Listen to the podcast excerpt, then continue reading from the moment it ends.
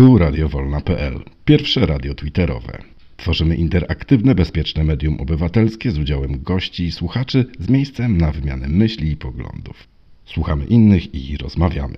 Zapraszamy na żywo do naszych cyklicznych, autorskich audycji w pasmach tematycznych i edukacyjnych. Znajdziecie nas w przestrzeni Twittera na profilu radiowolna.pl. Nasze podcasty publikujemy na kanale YouTube, Facebooku, a także innych platformach podcastowych. Dołącz do nas, wspieraj i udostępniaj. Zapraszamy do odsłuchania audycji.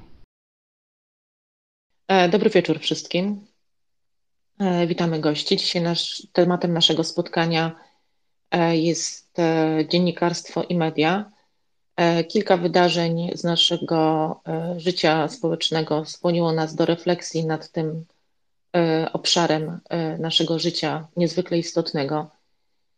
Chcielibyśmy przy tej okazji poruszyć, poruszać się w zasadzie wokół kilku tematów, kilku pytań. E, jaką rolę pełni dziennikarstwo w państwie demokratycznym e, oraz jakie role odgrywają związki, które zachodzą pomiędzy systemem medialnym a systemem politycznym. Wolne pluralistyczne media stanowią jedną z podstawowych E, cech demokracji, są odpowiedzialne za dystrybucję informacji, rozszerzają komunikację międzyludzką, e, co pomaga nam wszystkim zrozumieć na, otaczającą nas rzeczywistość. E, przez to obywatele są aktywni w życiu społecznym. Ich poglądy mają istotny wpływ na kształtowanie opinii publicznej. Ale aby jednak społeczeństwo mogło e, kształtować własne opinie na temat otaczającego świata, e, niezbędny jest dostęp e, do informacji na jego temat. I za realizację tego zadania odpowiedzialni są dziennikarze, którzy powinni informować także o bezprawnych i zakulisowych działaniach nie tylko elit rządzących, no ale również wszelkiego rodzaju organizacji, a także ogólnie rzecz ujmując całego życia społecznego. E, przy tej okazji e, chciałem jeszcze tutaj tak wspomnieć tytułem wstępu o takich dwóch bardzo spektakularnych wydarzeniach, mm, które mają znaczenie szczególnie przy dzisiejszej naszej dyskusji, rozmowie, gdzie mm, skandale polityczne ujrzały światło dzienne E, i miały e, bardzo duży wpływ na to, co później się zadziało. Jednym z takich wydarzeń jest afera Watergate e, i mówi się, że od tego zdarzenia dziennikarstwo śledcze przepraszam, zyskało na popularności. Wolne od nacisków dziennikarstwo zaczęło, śledcze zaczęło stanowić istotny komponent systemów demokratycznych na całym świecie.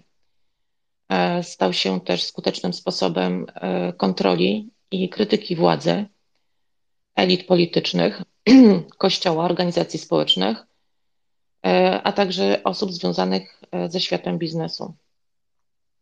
Jeśli chodzi o aferę Watergate, to śledztwo dziennikarskie prowadzone w administracji prezydenta Nixona doprowadziło do ujawnienia rażących nadużyć ze strony prezydenta i jego współpracowników.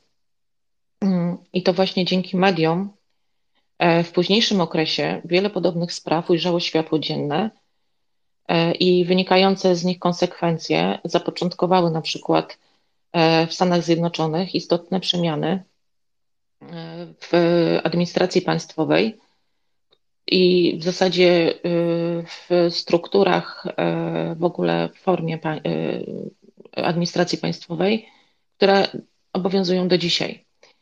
Chciałabym jeszcze wspomnieć o takim też bardzo ważnym wydarzeniu z naszego polskiego życia politycznego, gdzie e, dzięki e, aferze e, w samoobronie opinia publiczna mogła ujrzeć zakulisową działalność najistotniejszych osób w strukturach partii Andrzeja Lepera. Pomogło to wielu kobietom na znalezienie w sobie odwagi i zgłoszenie się do prokuratury opowiedziały o, zeznawały w o różnych propozycjach, jakie otrzymywały ze strony działaczy partyjnych. No i z tego powodu samobrona, która przez wiele lat była uznawana za jedno z najsilniejszych ugrupowań politycznych, gwałtownie zaczęła tracić poparcie. Czołowi politycy partii zostali całkowicie wykluczeni z działalności mającej wpływ na losy naszego państwa i społeczeństwa. I w obydwu sprawach istotną rolę właśnie odegrały media, które oprócz upubliczniania nadużyć z udziałem polityków stały się no, odpowiedzialne za właśnie za, za, za, odpowiedzialne za te wydarzenia i dalszy tok wydarzeń w, w sferze właśnie politycznej. Kilkanaście miesięcy temu również pojawił się taki dyskurs publiczny na temat roli mediów obecnie w naszym kraju. I zaczęliśmy zadawać sobie pytania, czy przy takich mediach, jakie mamy dziś, możemy mówić o, o sprawczości i o roli w ogóle tak zwanej czwartej władzy.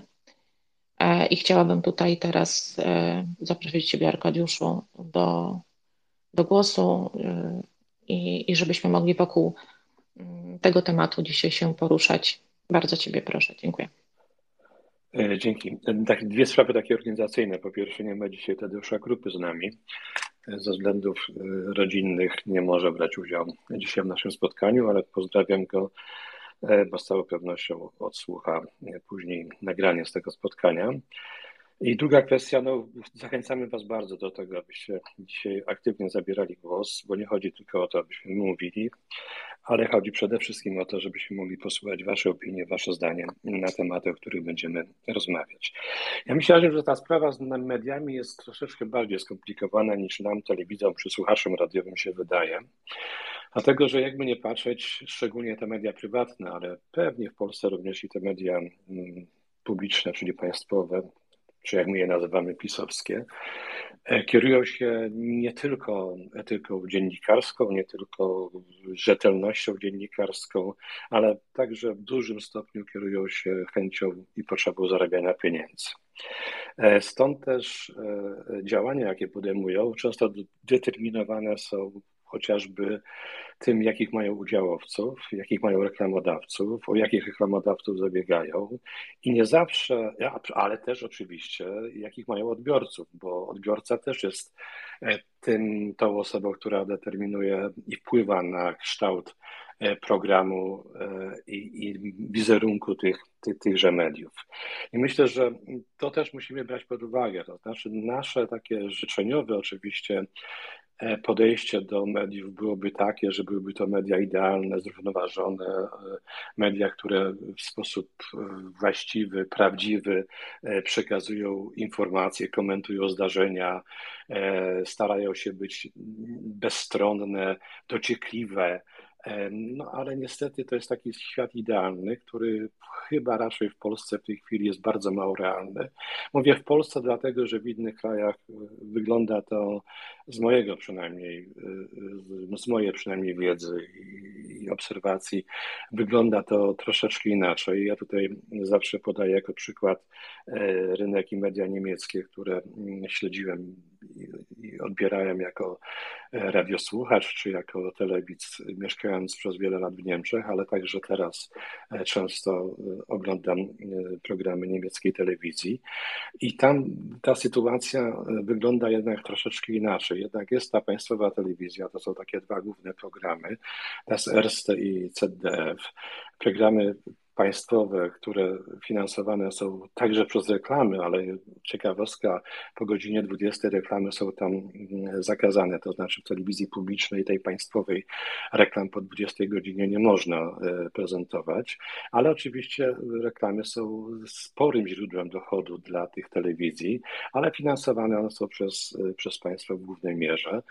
I, i, ale tam nie ma takiej polaryzacji jak u nas. To znaczy, podam taki przykład. Jest kilku znakomitych prezenterów wiadomości telewizyjnych w Niemczech. To są ikony w ogóle prezenterów dziennikarstwa, prezenterów wiadomości. I zdarzało się, że dochodziło do transferów, to znaczy e, na przykład e, przechodził ktoś z telewizji e, prywatnej do telewizji publicznej, państwowej, z państwowej do prywatnej i to spotykało się ze zrozumieniem, bo te telewizje walczyły o duże nazwiska, bo te duże nazwiska z kolei skupiały wokół siebie czy to radiosłuchaczy, czy telewidzów.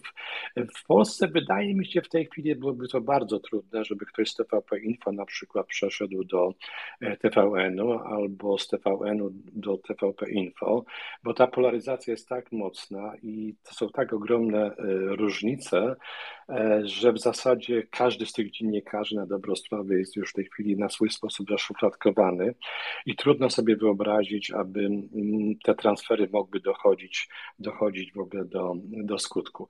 Mówię o tym dlatego, żeby jakby żeby was troszeczkę sprowokować do tego, żebyśmy porozmawiali może o tym, czy faktycznie jest tak, że ten rynek medialny w Polsce, że może skupmy się na telewizji, bo e, o radiu może mniej mielibyśmy do powiedzenia, bo jednak większość z nas chyba jednak mm, ogląda programy telewizyjne, e, to ten rynek jest tak spolaryzowany, że, że, że naprawdę bardzo ciężko w tej chwili mówić o czymś takim jak prawdziwa etyka dziennikarska, jak rzetelność, jak umiejętność prowadzenia wywiadów, jak y, przedstawianie właściwie, właściwy sposób i rzetelny sposób informacji, z wyjątkiem może tego, o czym Ani rozmawialiśmy dzisiaj podczas rozmowy telefonicznej, dziennikarstwa śledczego, które wydaje się w Polsce być y, na dobrym poziomie i ma, ma się po prostu dobrze.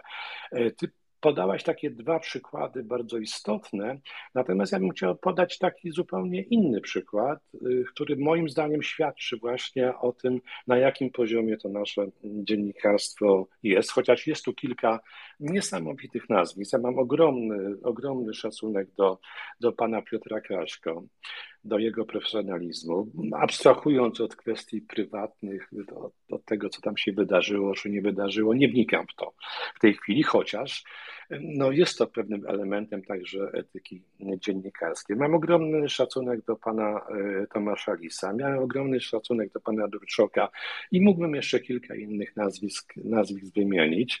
I to są właśnie takie w moim mniemaniu takie ikony, ikony profesjonalnego dziennikarstwa i profesjonalnego podejścia do tego zawodu. Ale zwróćcie uwagę, co się chyba kilka dni temu stało, jak pan Kaczyński, nie pamiętam, gdzie on tam był, no i przepraszam bardzo, bredził coś na temat y, sadzonych przez leśników kartofli, które to za rządów PO my, Polacy, wykopywaliśmy, bo byliśmy tacy głodni, że musieliśmy te kartofle kopać i spożywać. I w zasadzie ja nie usłyszałem żadnej poważnej stacji radiowej czy telewizyjnej no, stwierdzenia, no, no, no tak, dziadzio plecie bzdury, i was nikt się nie zastanawia, nie mówi o tym, że ten facet rządzi na dobrą sprawę naszym krajem.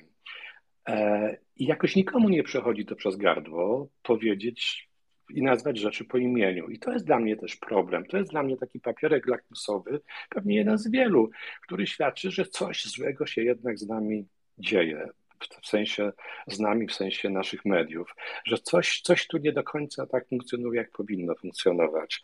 E, to tak tytułem jakby tak początku wstępu widzę, że tutaj ktoś próbuje e, już, już, już momencie, bo muszę mm, już, już, już daję głos. Poprosił o głos. E, także ja mam do tego takie podejście. To znaczy, dla mnie to, o czym powiedziałem, ten papierek lakmusowy, takich jest pewnie więcej, no, nie jest dobrym świadectwem e, tego, o czym, o czym dzisiaj mówimy. To znaczy, o, o, z jednej strony poziom tego dziennikarstwa, z drugiej strony to, co jest jakby tytułem tej, tego naszego dzisiejszego spotkania, czyli etyka, czyli rzetelność, czyli dążenie do prawdy, niezależność od grupy interesów i tak dalej, i tak dalej. E, proszę, Aniu, co ty chciałabyś powiedzieć? E, ja mam takie wrażenie, że jest, jest wielu dziennikarzy, którzy jednak, mówiąc kolokwialnie, gdzieś obijają się od ściany do ściany, albo jeszcze bardziej kolokwialnie mówiąc, kopią się z koniem Jednym z nich na pewno niewątpliwie był Tomasz Lis. Pamiętam taką wypowiedź Zbigniewa Hołdysa, który powiedział, że jeśli powodem odejścia z Newsweeka jest jego ostatni felieton opisujący sprzedajność, kolaborację i świenienie się dziennikarzy i mediów, e, to ten tekst jest znakomity, bardzo potrzebny i będzie pamiętany przez wiele lat. E, więc to też jakby pokazuje taką e, rzeczywistość, w której w tej chwili funkcjonują dziennikarze. I, i są niewątpliwie dziennikarze śledczy, są tutaj bardzo sprawczy i skuteczni, ale skuteczni tylko w kontekście e, przekazywania, e, tropienia różnych afer e, i przekazywania informacji. Natomiast czy, czy to jest skuteczne tak jak wcześniejsze te spektakularne wydarzenia? No tak po prostu symbolicznie opierając się na tych dwóch przykładach, które podałam. Co takiego się dzieje, że, że to są tylko takie szczątkowe w zasadzie, można powiedzieć, przykłady, E, jest ich naprawdę niewiele. E, to, o czym jeszcze myślę, to jakby sama postawa e, tylko niektórych dziennikarzy, mających na celu na przykład punktowanie, podawanie dementi. W przypadku potoku jakichś w ogóle bzdur i, i różnych kłamstw, nie mających w ogóle żadnego pokrycia z rzeczywistością. E, rzadko się zdarza, żeby e, właśnie e, z jednej strony ta rola dziennikarska była tak do końca spełniana, kiedy jest wypowiedź osoby ze świata polityki, czy naszego premiera, czy, czy innych ministrów, kiedy dostają przestrzeń i to idzie gdzieś tam w świat i nie ma E, jakby sprostowania tego, ponieważ no, można, można to zrobić. Dlaczego, dlaczego e, tego się nie robi? Tego mi brakuje. A z drugiej strony, właśnie, jeżeli są takie e, śledztwa dziennikarskie, ostatnie chyba wczoraj było przez Martę Guziewicz, chyba zredagowane. No i co dalej? Więc chyba tylko ten, to, to dziennikarstwo śledcze jest takim przykładem rzetelności, zgodnie z etyką zawodu dziennikarza. No i właśnie, co z tą rzetelnością? No tak, tylko tu jest jeszcze ta strona, jeszcze jedna tego medalu, to jest to, to, o czym mówiłem e, wcześniej, że tak jak mówimy o wyborach, że głosujemy nogami, czyli albo idziemy na te wybory, albo nie idziemy, a to już jest ważne, żebyśmy poszli.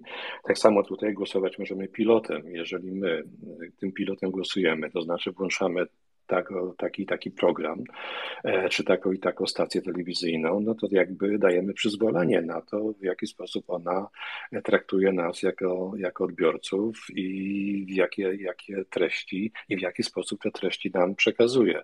Jeżeli my tym pilotem głosujemy, to znaczy, że my się na to zgadzamy, to znaczy, że nam to odpowiada. I oni prowadzą bardzo dobre badania, z których wynika, jaka jest oglądalność, w jakich godzinach, jakich programów, e, wiedzą dokładnie, jakie były treści tych programów programów i te się tym kierują i tego musimy mieć świadomość, że to nie odbywa się wszystko tylko i tak i wyłącznie, bo nam się tak wydaje, chcielibyśmy, żeby tak było. Tam za tym jednak stoi duży biznes, duże pieniądze w każdej sytuacji, nawet tej sytuacji tak zwanej telewizji publicznej, która dostaje dofinansowanie za ogromną sumę pieniędzy od, od, od naszego państwa, czyli z naszych podatków. W związku z tym wypełniają rzetelnie to, czego się od nich e, mocodawca, czyli państwo, czyli rząd, czego oczekują. W podobnej skali dzieje się to przecież w mediach prywatnych. Weźmy na przykład TVN, którego właścicielem w tej chwili jest Disney, który no, jest takim dosyć skręt, w tej chwili ma duży skręt, przynajmniej w Stanach Zjednoczonych, w prawo. I ja nie wiem, jak to się odbije teraz na, na, na e, TVN i na programie TVN w Polsce.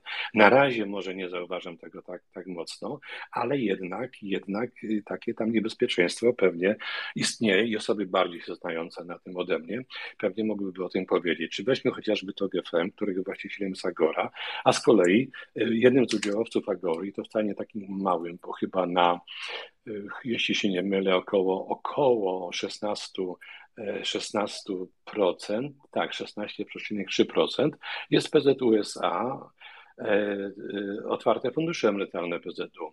Czyli PZU teraz wiadomo, w czyich jest rękach. Może nie jest to tak aż istotne, może nie ma tam żadnych prób oddziaływania na, na, na to, co się dzieje w radiu, to GFM, ale być może, być może w jakichś takich zakulisowych rozmowach padają argumenty, no albo będzie tak, albo my wycofamy się i swój kapitał. Nie wiem, nie potrafię tego ocenić. Wiem tylko, że pieniądze odgrywają tutaj także ogromną rolę i po prostu w takim świecie żyjemy. Dobrze jest, jeżeli mamy coś, co nazywamy pluralizmem, to znaczy, jeżeli mamy szerokie spektrum różnego rodzaju mediów, możemy sobie wybrać ale one też nie różnią się aż na tyle, tak jak to się dzieje w Polsce, tylko po prostu jakby odpowiadają na inne zapotrzebowania innych telewizorów czy innych słuchaczy. Natomiast gorzej, jak to jest tak podzielone jak u nas, to znaczy z jednej strony mamy telewizję publiczną, tę telewizję państwową, no, która e, wszyscy wiemy w jaki sposób e, pracuje i działa, z drugiej strony mamy, mamy jeszcze w tej chwili TVN, chociaż i do tego TVN-u można mieć troszeczkę ostatnio zastrzeżeń. Mamy Polsat, który już dawno właściwie jest taką drugim, drugim TVP Info, może tylko w białych rękawiczkach. No tak, to jest tak dokładnie, w białych rękawiczkach. No i oczywiście mamy Gazetę Wyborczą i mamy jeszcze inne tytuły prasowe, które mm, mniej czy bardziej e, oscylują wokół tego, czego się od nich e, oczekuje w tej chwili. No i stąd taki efekt, jaki mamy, to znaczy otrzymujemy w zasadzie informacje, które są gdzieś tam dla nas e, przygotowywane, ale nie na zasadzie takiej pełnej rzetelności, otwartości, dążenia do prawdy, tylko właśnie w kontekście tych wszystkich aspektów, o których, o których mówiłem. E, czy ktoś chciałby tutaj do tego cokolwiek dodać albo nie zgodzić się ze mną? E, no tak, ja rozumiem, Arkadiusz, że mówisz, że jak nie wiadomo o co chodzi, to chodzi o pieniądze, ale to ja bym chciała jeszcze tutaj e, chwilę e, Tobie zająć w takim razie. Jesteś dziennikarzem, zawodowym dziennikarzem. Znaczy byłem. byłem byłeś, tak. Tak, tak, tak. Tak, znaczy, tak ale masz bardzo duży dorobek swój zawodowy w tej, w, w tej przestrzeni. E, byłeś dziennikarzem Radia Wolna Europa. E, to mm, było spowodowane również tym, że musiałeś e, no, wyjechać z kraju. Ale powiedz mi, jak to jest właśnie z tą etyką? Jak jest to z, tą etyką zawodu dziennikarza? Bo mówimy o okolicznościach, które tutaj w tej chwili są podyktowane różnymi sytuacjami finansowymi y, właścicieli, sponsorów, y, reklamodawców. No ale w, w czasie, kiedy ty pracowałeś jako dziennikarz, ta sytuacja y, była bardzo trudna. Innego formatu, ale trudna. No to jak to z tą etyką dziennikarską jest? Ja myślę, że to zależy po prostu od człowieka, od osoby, w jaki sposób ona do tego podchodzi, w jaki sposób to rozumie. Niestety mam takie poczucie, że wielu dziennikarzy w tej chwili jakby nie bierze w ogóle e, tego aspektu pod uwagę, kieruje się e, swoim zwykłym, normalnym interesem, to co się często słyszy, kredyty do zapłacenia, dom do spłacenia i tak dalej, i tak dalej.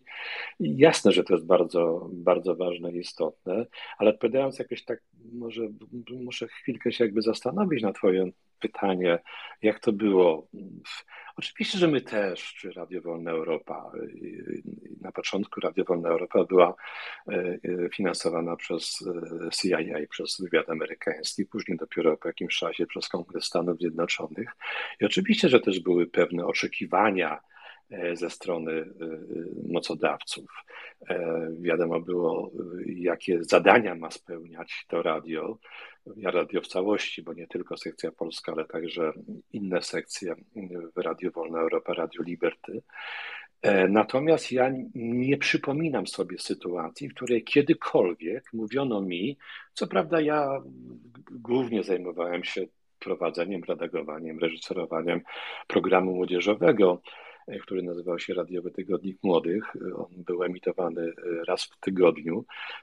Oczywiście szedł z taśmy, jak wiele rzeczy, które szło z taśmy na antenie tego radia. E, czyli był przygotowywany wcześniej. Jedynie wiadomości tam były czytane, czytane na żywo, ale nie przypominam sobie sytuacji, żeby kiedykolwiek e, zastępca redaktora naczelnego, czy pan Najder, redaktor naczelny, zwrócił mi uwagę i powiedział, że słuchaj, no to mógłbyś powiedzieć inaczej, albo to się powinno powiedzieć inaczej, albo mm, wiesz, to, to wygląda inaczej, to jest być może nie, nie masz racji, być może widzisz to e, w fałszywy sposób i tak dalej, i tak dalej. Czyli w zasadzie my kierowaliśmy się właśnie tym, co nazwać można rzetelnością, dążeniem do prawdy. Oczywiście subiektywnie, jasne, że tak.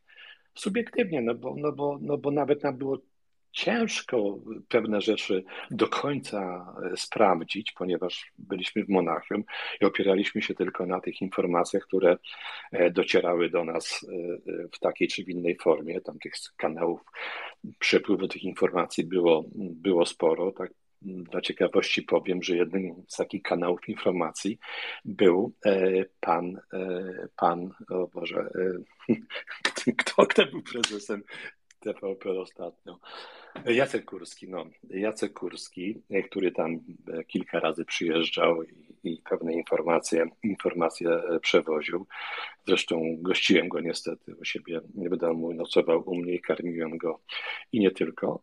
E, I także tych kanałów informacji było, było sporo, ale faktycznie my kierowaliśmy się takim dobrze mm, pojętym e, myśleniem o, o, o, o tym, aby w sposób rzetelny, prawdziwy, wiarygodny e, przekazywać e, i przetwarzać informacje, które, które, które zdobywamy i które do nas docierają.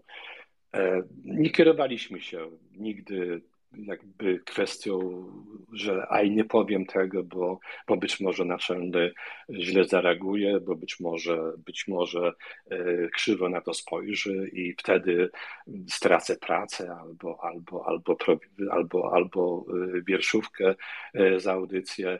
Bardziej obawialiśmy się sytuacji, kiedy na przykład wychodziliśmy do ogrodu angielskiego na piwo, że zostaniemy na tym przyłapani i to może być problemem powiem taką anegdotkę z takim moim kolegą Piotkiem Załuskim, z którym też przez pewien czas prowadziłem wspólną audycję. Często właśnie chodziliśmy do ogrodu angielskiego, który jest zaraz przy Ettingenstrasse, tam gdzie mieściła się rozgłośnia e, i właśnie szliśmy sobie któregoś dnia i spotkaliśmy pana Najdera, naczelnego ówczesnego sekcji polskiej, który nas zapytał, panowie, dokąd idziecie? Na co Piotrek odpowiedział, e, idziemy e, do banku, panie, panie e, dyrektorze. Na co pan Najder odpowiedział, no to uważajcie, uważajcie, żebyście zaraz nie mieli po co chodzić. Tak na zasadzie takiej po prostu mm, anegdotki. Oczywiście wiedział, gdzie idziemy, no, bo wszyscy to robili i często tam spędzaliśmy sporo czasu. Tak więc wracając do tematu, tak, to, to chyba były trochę inne czasy. E, chyba inne podejście. Też to, to dziennikarstwo wyglądało. Ja, jak wróciłem z Niemiec do Polski, miałem takie trochę wrażenie, może niezbyt e, szczęśliwie to określę i nazwę, ale wtedy tak to nazwałem, że miałem takie poczucie, że wielu dziennikarzy w Polsce tak jakby skakało po falach. To znaczy e, nie wgłębiają się w temat, łapią się łatwych tematów, które nie wymagają jakiejś większej wiedzy, nie wymagają czasu, który na to należy poświęcić. E, często wywiad wygląda tak, jakby dziennikarz zadawał pytanie po to, aby coś zakomunikować, a nie, a nie po to, żeby się czegoś dowiedzieć. Ja pamiętam sytuację, nawet nieraz liczyłem ten czas, że wywiad wyglądał w ten sposób, że dziennikarz mówił przez e, dwie trzecie czasu, a, a jego rozmówca jedną trzecią. No, no to, to czyli postawienie w ogóle jakby sprawy na głowie. Pytanie jest oczywiście, gdzie mm, ci ludzie mieli się tego nauczyć. No okej, okay, no ale już TVN działa 25 lat, e, trochę przez tę kuźnię mm, przeszło adeptów i, i, i dziennikarzy, y, ale także oprócz TVN-u inne stacje telewizyjne czy radiowe. Także myślę, że trochę czasu już było, ale też nie chciałbym sprawiać wrażenia, że tylko krytykuję i nie, absolutnie. Jest kilku czy kilkunastu świetnych, fantastycznych y, dziennikarzy, którzy nawet jeżeli nie wyrażają się w taki sposób, jakby chcieli, jakby mogli, a może nawet właśnie, może nie, nie do końca mogą, no to mają swoje kanały, mają swoje kanały na YouTubie, e, mają swoje y, kanały na Twitchu i tam ich po prostu można oglądać, można słuchać i tam nie muszą się obawiać, że, że e, ktoś przyjdzie i pogrozi im palcem albo nie zgodzi się e, i nie pozwoli im więcej jakiejś tam tezy czy czy rzeczy na antenie mówić. Tak więc, no, jeśli nie odpowiedziałem do końca na to pytanie, to przepraszam, ale, ale, ale tak to widzę. Czyli dewaluuje się troszeczkę też e, ta rzetelność e, dziennikarska, tak jak mówisz. E, no tak. Znaczy, ja nie wiem, czy się no, dewaluuje, po prostu są, to jest, jak, jest, żyjemy w innych czasach, a nie pamiętaj. Żyjemy po prostu w innych czasach. Dzisiaj, dzisiaj y, informacja musi być szybka, krótka. Nawet jak popatrzysz na nagłówki y, w internecie, na portalach internetowych, no to mi, mi nieraz sznak trafia, bo czytam, nie wiem, no załóżmy, nie, że y, wybuch bomby gdzieś tam w Teheranie, prawda? I teraz no, staram się głębiej wejść w ten temat i zanim dotrę do tego momentu, gdzie jest opis, gdzie jest e, e, wyjaśnienie, co tam się tak naprawdę wydarzyło, a później się okazuje, że to nie bomba, tylko jakaś tam butla gazowa i tak dalej, no to muszę tam przez cały tekst przelecieć i zanim znajdę to, co mnie tak naprawdę interesuje. Ale ten tytuł jest przyciągający. Dzisiaj właśnie ta informacja też jest taka krótka i musi być krótka, przyciągająca. Dzisiaj e, nie ma czasu na to, żeby za bardzo tam się e, słuchać i, i, i, i przetwarzać, e, bo, bo po prostu żyjemy w zupełnie innym tempie, żyjemy w zupełnie innych czasach.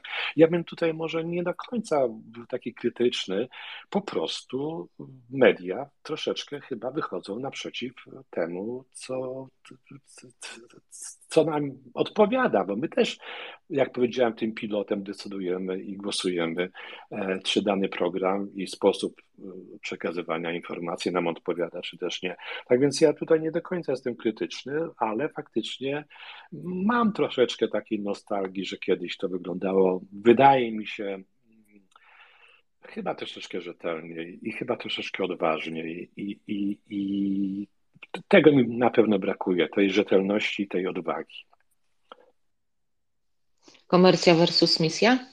Może tak? No, Będę prowokowała tak. trochę, żebyśmy po prostu nie, nie byli aż tacy grzeczni tutaj i poprawni. Masz, masz Aniu rację, tylko ta misja to powinna być wykonywana i wypełniana przez telewizję publiczną, a niestety nie jest. I to jest ten wielki problem, bo gdyby ta telewizja spełniała swoje zadania i to, do czego została e, swego czasu powołana, to sprawa wyglądałaby zupełnie inaczej. To nie patrzylibyśmy teraz na to tak krytycznie i szukali, nie szukalibyśmy być może nawet dziury w całym, e, bo może mamy zbyt duże oczekiwania od TVN-u, może mamy zbyt duże oczekiwania od Polsatu i od innych stacji radiowych. Też tam nie mówię o TV Republika, bo to w ogóle tego nie biorę pod uwagę i tam innych mniejszych stacji. Bo choćby jakby znowu popatrzeć na rynek niemiecki, no to tam właśnie w ten sposób to wygląda. Jest tych stacji prywatnych bardzo wiele, e, które w zasadzie programowo ideowo nie różnią się zbytnio od siebie i nie można tam powiedzieć, że któraś jest lewicująca, któraś tam e, postoi po prawej stronie, a jeszcze nie najbóg, jeszcze gorzej, ale jest ta telewizja publiczna, która jakby to wszystko równoważy i to jest to centrum, e, wokół którego wszystko się skupia i wokół którego dzieje się to życie medialne. U nas niestety, u nas niestety tak nie jest i może dlatego to jest ten problem, że my w tej chwili szukamy dziury w całym i tak staramy się yy, zastanowić i dociec do tego, a może by mogło być lepiej, a dlaczego tak nie jest. Mateusz, proszę bardzo. Mm, dobry wieczór wszystkim. Mam nadzieję, że mnie dobrze słychać. Ja może wspomnę mm, takie trzy grosze od siebie, jeżeli chodzi o zmiany, które nastąpiły przez ostatnie parę lat w dziennikarstwie pisanym.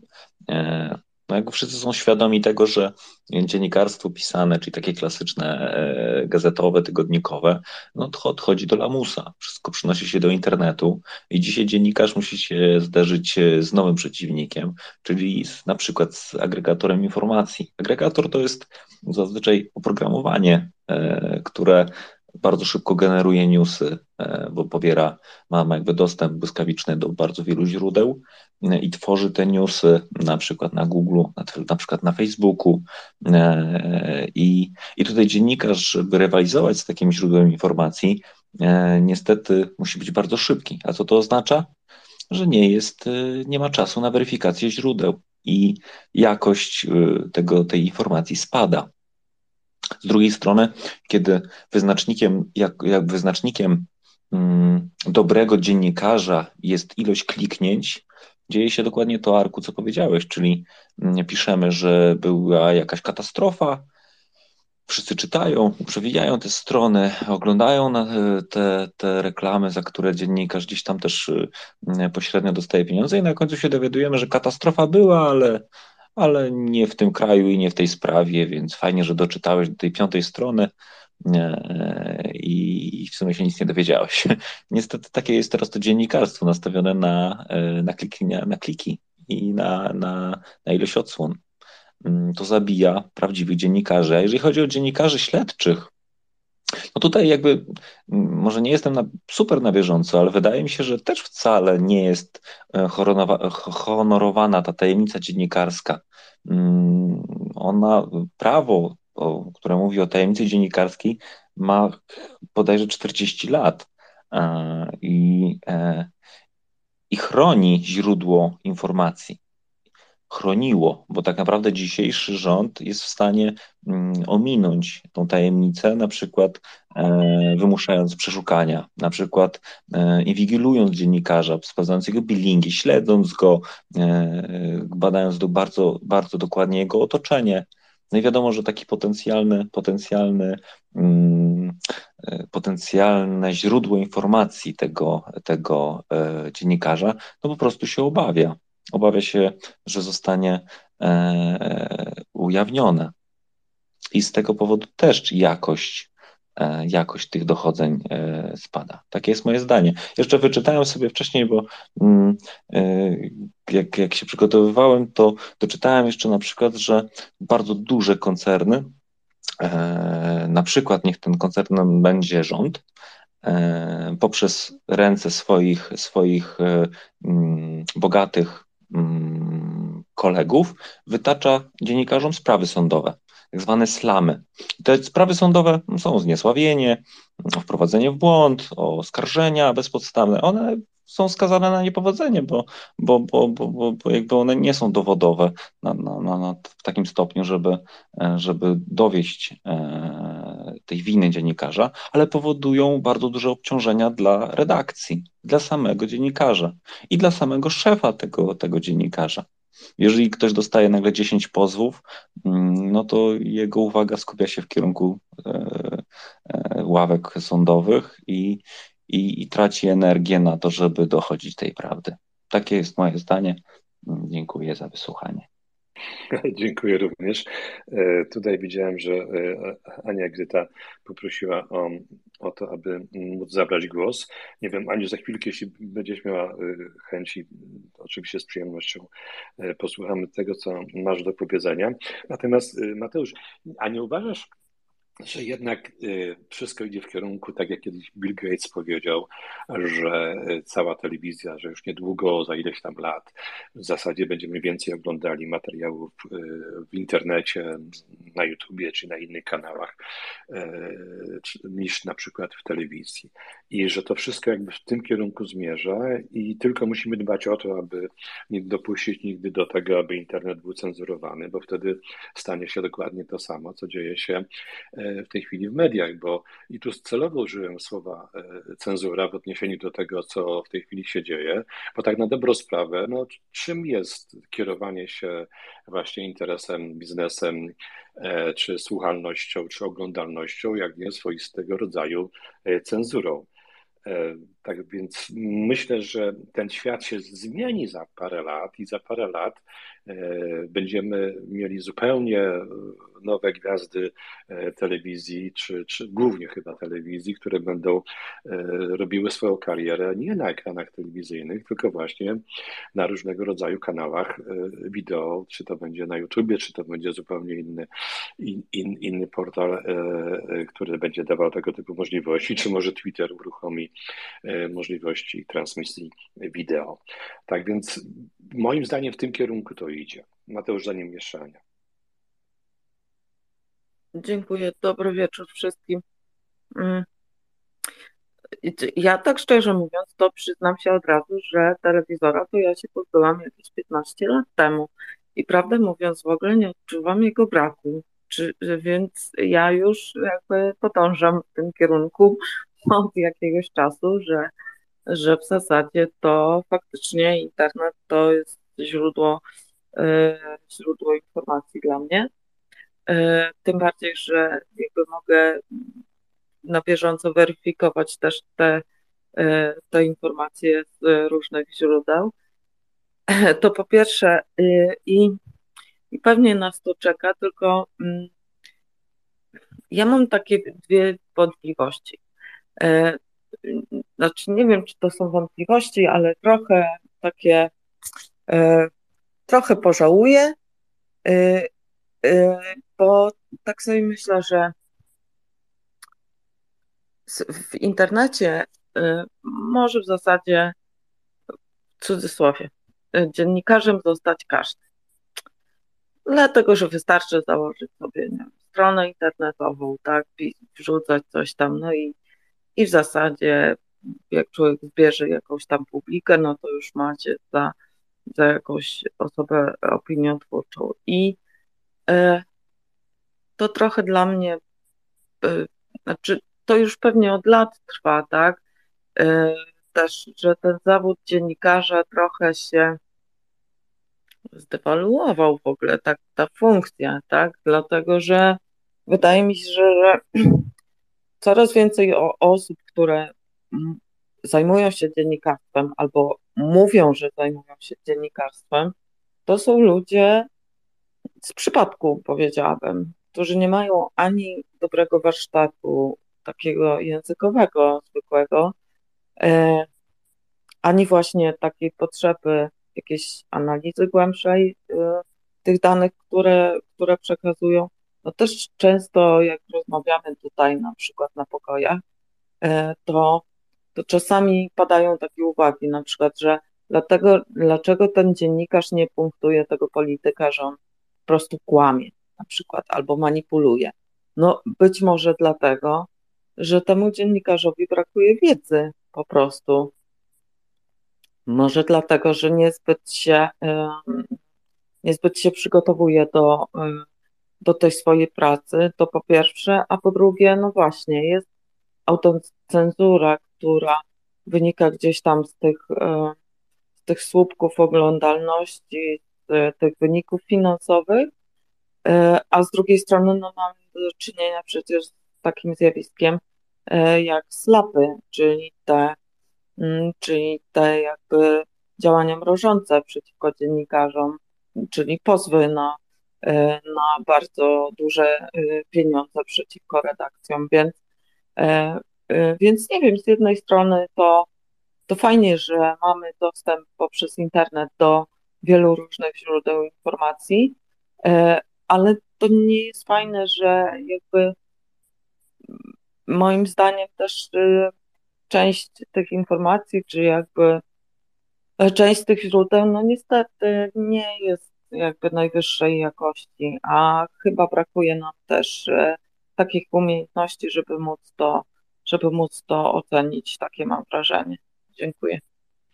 E, dziękuję Aniu. E, ja do dwóch kwestii chciałbym się odnieść, o których mówiłaś. Po pierwsze, tak, absolutnie zgadzam się z Tobą, że często e, dziennikarzom brakuje wiedzy albo bardziej chęci do zgłębiania jakiegoś tematu. Być może nie mają na to czasu, być może wysyłani są w różne miejsca i nie zawsze mogą się do tego we właściwy sposób przygotować, chociaż uważam, że jeżeli ktoś specjalizuje się w jakiejś dziedzinie, to powinien być dobrze do tego mm, przygotowanym.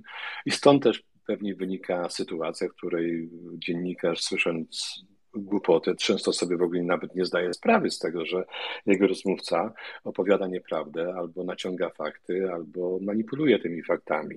Natomiast druga kwestia, jeżeli chodzi o te kanały na w internecie. Więc to ja bym się nie obawiał tych osób, które gdzieś tam e, nagle pojawiają się, próbują otworzyć sobie jakiś tam kanał, mają tam swoich, y, swoich e, odbiorców takich czy innych, bo myślę, że życie to zweryfikuje, a nawet jeśli okaże się, że mają e, dużą ilość odbiorców, którzy mm, doceniają to, co robią, no to tym lepiej. To znaczy, że jest na to zapotrzebowanie, pod warunkiem oczywiście, że, że nie są to płaskoziemcy albo bo takie niebezpieczeństwo także istnieje.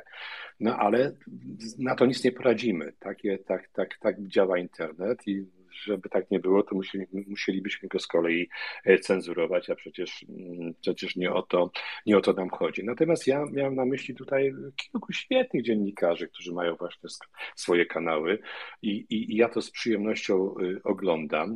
E, nawet Sekielski przecież miał, czy ma to teraz e, świetny kanał.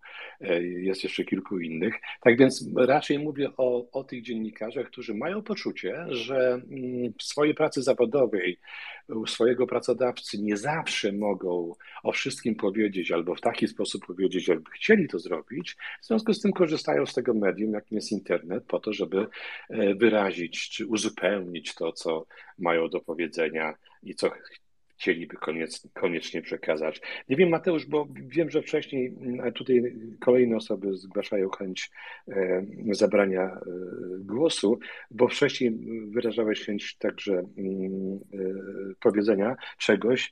Nie wiem, czy chciałbyś teraz, czy poczekamy jeszcze Albo... Arku, oczywiście poczekam.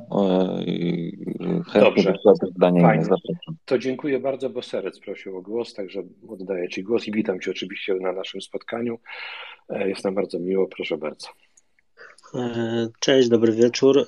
Dla mnie super temat. Podobnie jak przedmówczyni,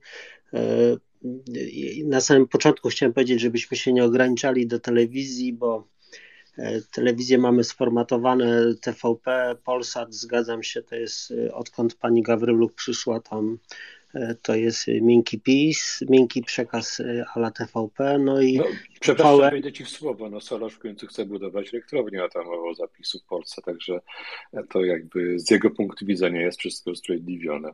No, Soros jest biznesmenem, u niego tylko pieniądze się liczą. Ja pamiętam, jak w 2015 czy bodajże 2016 postraszyli go e, karami e, za VAT i, i, i się to szybko zmieniło.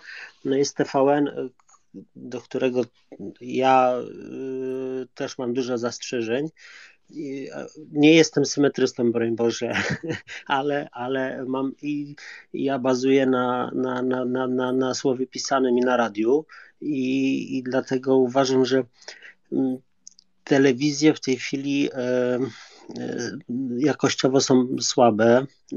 TVN też moim zdaniem dziennikarze, ja, ja czasami oglądam fakty po faktach, głównie tylko, w sumie głównie i, i, i widzę, i widzę dużo, dużo dlatego chciałbym, żebyśmy się nie ograniczali jednak do telewizji bo, bo tutaj e, radio ma bardzo duże znaczenie i to co, to, co mówiliście, internet, e, dlatego że w internecie z tym, że jest jedno zastrzeżenie. Ktoś musi być znanym dziennikarzem, mieć sporo tych followersów, na przykład na YouTubie, tak, żeby, żeby móc jakoś zaistnieć. E, więc, więc ja się na przykład osobiście od telewizji odwracam i, i, i to chciałem właśnie powiedzieć. Patrzmy też na radio. Trochę się przeraziłem, jak powiedziałeś, że PZU ma 16% mm, akcji. Sprawdziłem szybko.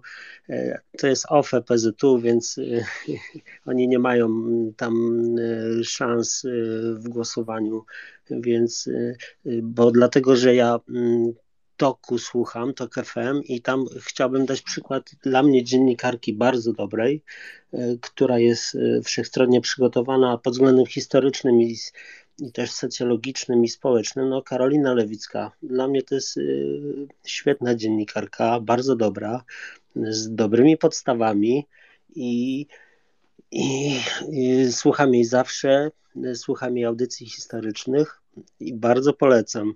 I, I dlatego odchodźmy od telewizji, szukajmy, szukajmy radia jako takiego. No i to, co mówiliście o dziennikarzy. Dziennik, u dziennikarzy mi brakuje jednej rzeczy. Dziennikarze nie, nie sprawdzają dwukrotnie swoich źródeł, tak?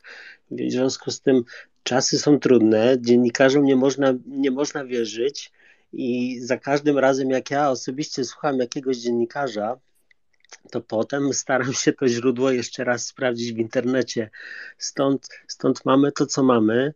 E, jakość jest jaka jest e, i e, rodzą się z tego problemy. Przepraszam za chaos trochę w mojej wypowiedzi, za dużo chciałem przekazać i dziękuję. Dziękujemy Ci bardzo. Jeszcze raz dziękuję za udział w naszym spotkaniu. A teraz druh poproszę, a później Anna jeszcze raz. Mm, dobry wieczór. Tak mi trochę dziwnie się mówi dobry wieczór, jak mi w plecy słońce świeci, ale dobry wieczór. To gdzie, Więc ty, gdzie ty tak, jesteś? Gdzie ty, gdzie ty jesteś? W Cochabamba, w Boliwii. O, świetnie. Więc jest z tego typu sprawa, jeśli chodzi o tych dziennikarzy, o których Ania wspominała, Arkadiusz mówił. Nie wierzę w to, żeby, że to oni są symetrystami. Gdyby oni źle wykonywali swoją pracę, to przełożony by ich zganił albo by ich wyrzucił. A jeśli przełożeni nie reagują, to oni robią to, co chcą przełożeni, albo robią to, co im przełożeni polecają zrobić. I przestałem już wierzyć, mimo tego, że mam większość ich poblokowanych, telewizji od 20, 22 lat nie oglądam żadnej i tylko jestem, opieram się właśnie na internet i od czasu do czasu jakieś sobie tutaj radio włączę, jak mam dobry, dobry internet. Także ja mówię, nie no, oni, oni po prostu idą po linii, po linii swojego pracodawcy i to wszystko. No to, to by było tyle. Dziękuję, miłego wieczoru. Dziękuję i zazdrościmy Cię, Tobie tego słońca w Boliwii e, i pewnie fantastycznego czerwonego wina. E, no ale niestety jesteśmy tutaj i musimy jakoś pogodzić się z tym, że u nas słońce nie świeci i robi się jesień. Miejmy tylko nadzieję, że będzie ona e, piękna. E, Aniu, A jeśli mogę, jeśli mogę na sekundę, to jeszcze powiem, że nie bardzo jest czego zazdrościć. Jestem w drugim kolejnym mieście w Boliwii. Są to miasta brudne, zaśmiecone. Tutaj Cochabamba jest w takiej kotlince, dookoła są góry. Na górach nie uświadczysz lasu. Na wysokości 2700 metrów, w związku z tym jest klimat półpustynny. Zimne noce, gorące dni. Także to, to, to tak do końca, między innymi właściwie po to tu przyjechałem, żeby się coś dowiedzieć o tym wszystkim. Nad, w Santa Cruz de la Sierra, gdzie mnie czekałem wcześniej, jest o tyle lepiej, że tam jest piasku do cholery, co prawda, ale bez przerwy wieje wiatr, w związku tam ten, z tym i jest na nizinie, więc tam smogu nie ma. A Cochabamba, ja mam szczęście, bo ja mieszkam prawie 200 metrów po, ponad y, miastem, patrzę na miasto z góry, więc tu się nie, potru, nie podtruwam. Ale w każdym bądź razie, no jest, jest tragedia z tym, z tym wylesieniem, wycinani lasy i, i wszystko. Podejrzewam, tutaj chyba było w ten sposób, że sprzedawali te góry razem z lasami, lasy poszły być może pod ten sam adres, pod który idą nasze lasy i w tej chwili mają to, co mają, ale oni tego nie zauważają. No to trudno. Ich życie. Ja pojadę dalej. Za, za, za 10 dni będę w La Paz. Jeszcze raz miłego wieczoru.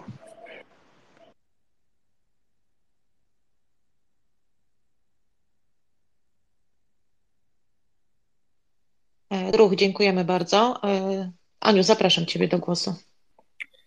Dobrze, to ja się postaram szybko, bo y, jest za mną Krzysztof, a mnie bardzo interesuje, co będzie miał do powiedzenia na ten temat.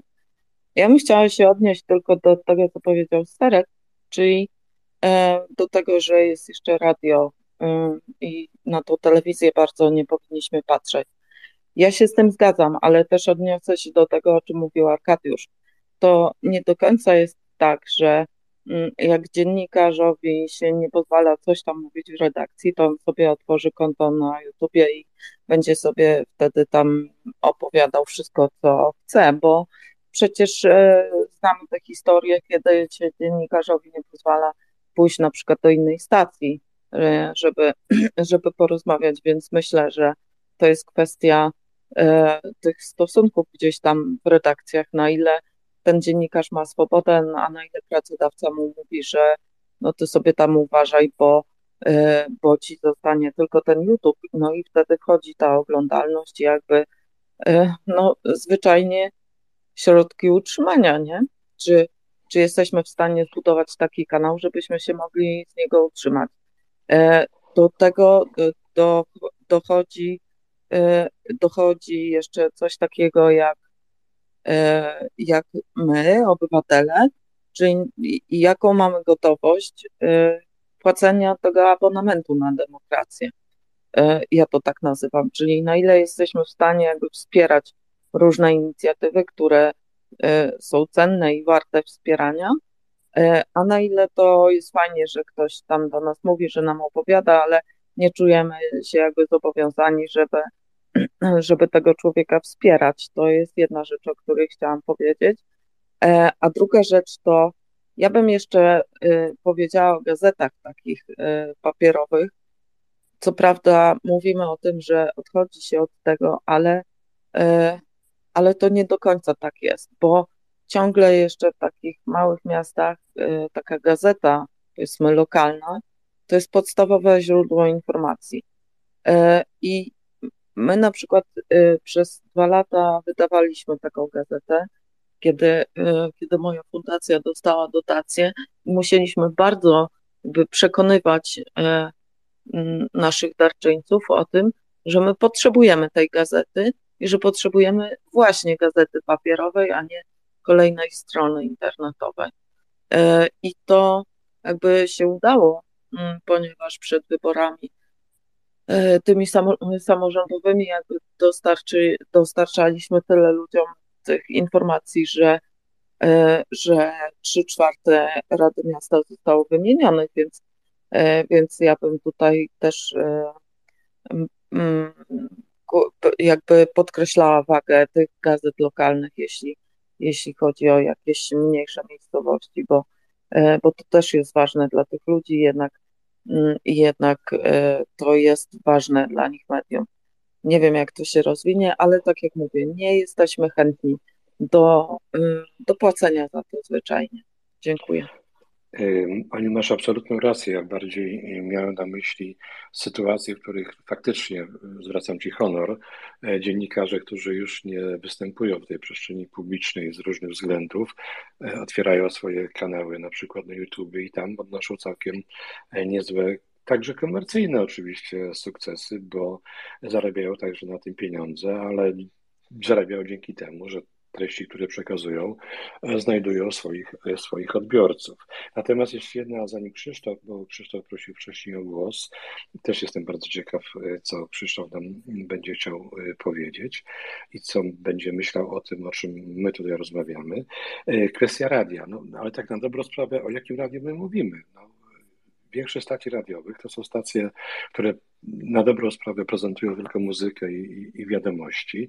Jedyną stacją, która, no nie mówię tutaj o Radiu Maryja oczywiście, jedyną stacją, która mm, zajmuje się e, informacjami, programami publicystycznymi, e, relacjami różnego rodzaju, czasem nawet reportażem radiowym, to jest Radio Tok FM. Bo ja, ja, ja osobiście nie znam innej stacji, chyba że wy znacie. Tak więc tutaj mówienie o radiu troszeczkę jest błędne w tym sensie, że no, w, tym, w tym świecie radiowym nie ma takiego spektrum szerokiego, o którym moglibyśmy rozmawiać. Oczywiście, niestety, dzisiaj znowu sytuacja jest taka, że właśnie słuchacz chce takiego radia. Radia, podczas którego słucha muzyki, słucha komunikat, komunikatów, jeśli chodzi o warunki na drogach, słucha pogody i słucha szybkich, krótkich, zwięzłych, zwięzłych wiadomości.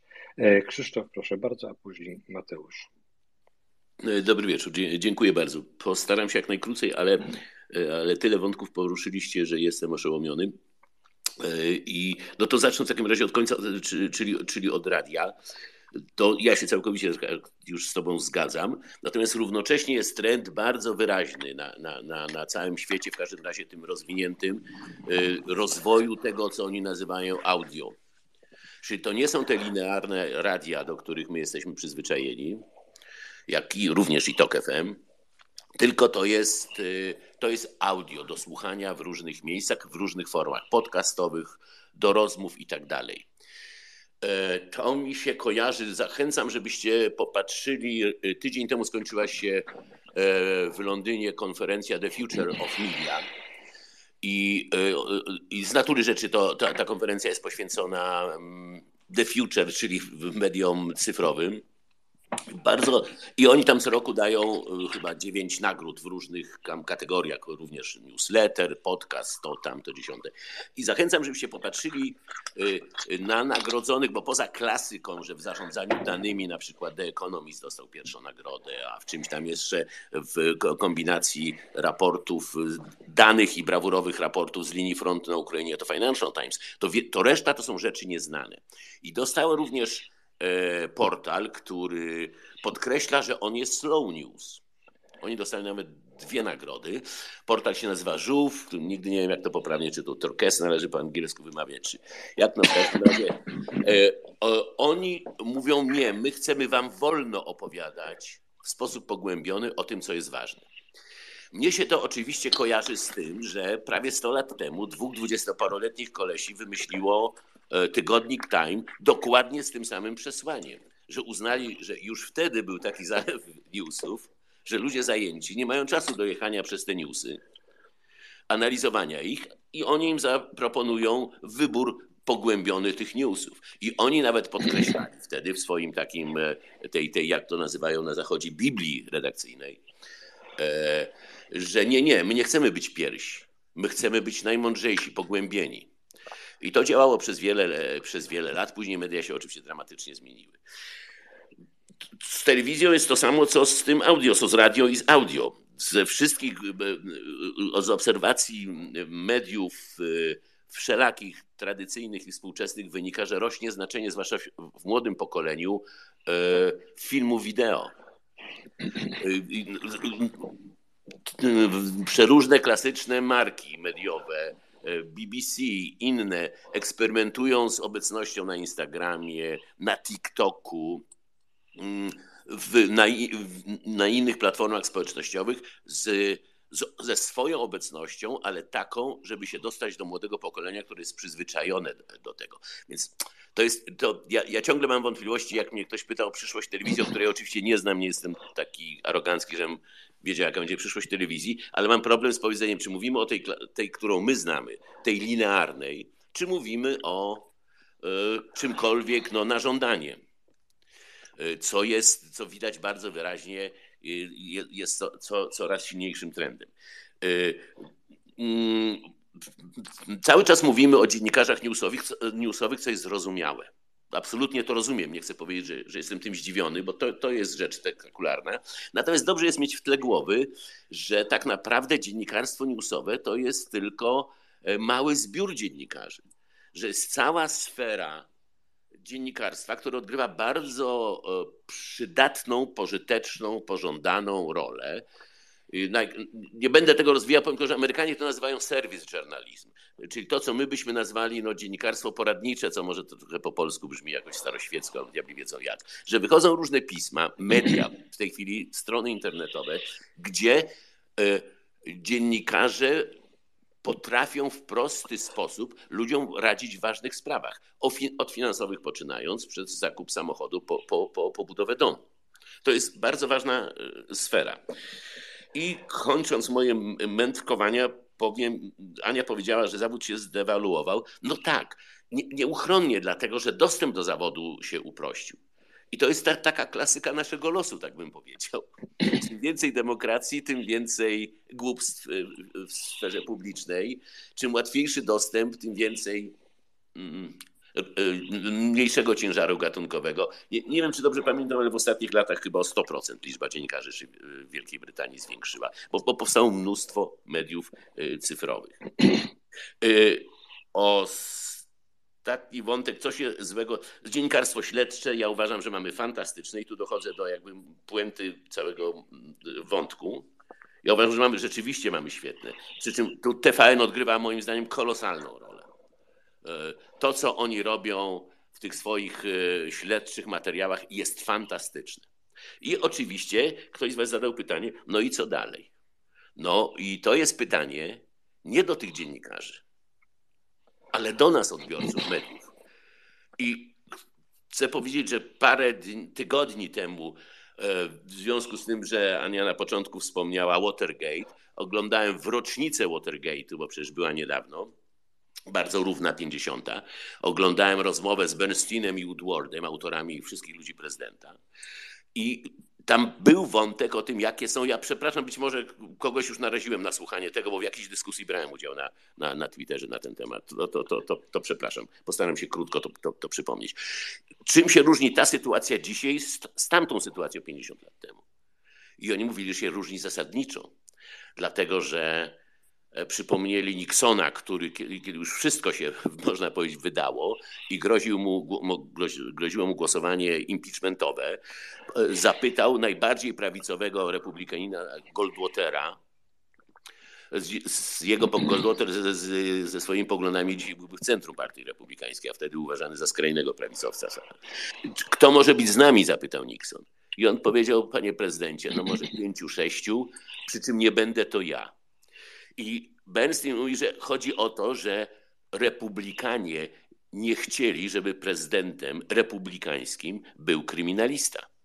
Tu Bernstein zresztą przypomina, mówi, to, że on nie został przez sąd skazany, to nie znaczy, że ja nie mam prawa na podstawie naszych śledztw nazwać go kryminalistą.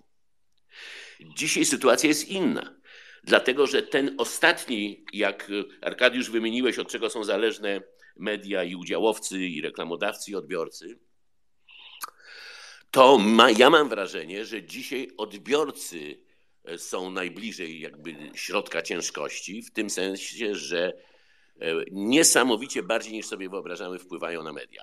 Bo dzisiaj nie zdarzyłoby się to z Nixonem, tak jak się nie zdarzy z Trumpem. Dlatego, że dalej wyznawcy Trumpa uważają, że wybory zostały sfałszowane.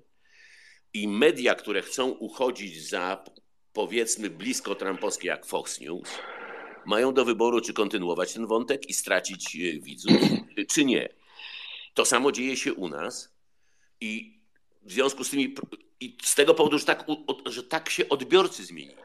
Czyli nie ma e, rezultatów śledztw dziennikarskich ewidentnych, które oglądamy e, w TVN-ie, czytamy w gazetach, dlatego że politycy mają poczucie, że wyborcom to dynda że nic z tego nie będzie, należy to lekceważyć. I w tym sensie świat się dramatycznie zmienił i dodatkowo jeszcze media są coraz przez tę zmianę, przez tę polaryzację odbiorców mediów, polaryzację społeczną, pęknięcia kulturowe, żeby tego nie rozwijać, to, to, to kolosalnie wpływa na media. Media się stają coraz bardziej tożsamościowe.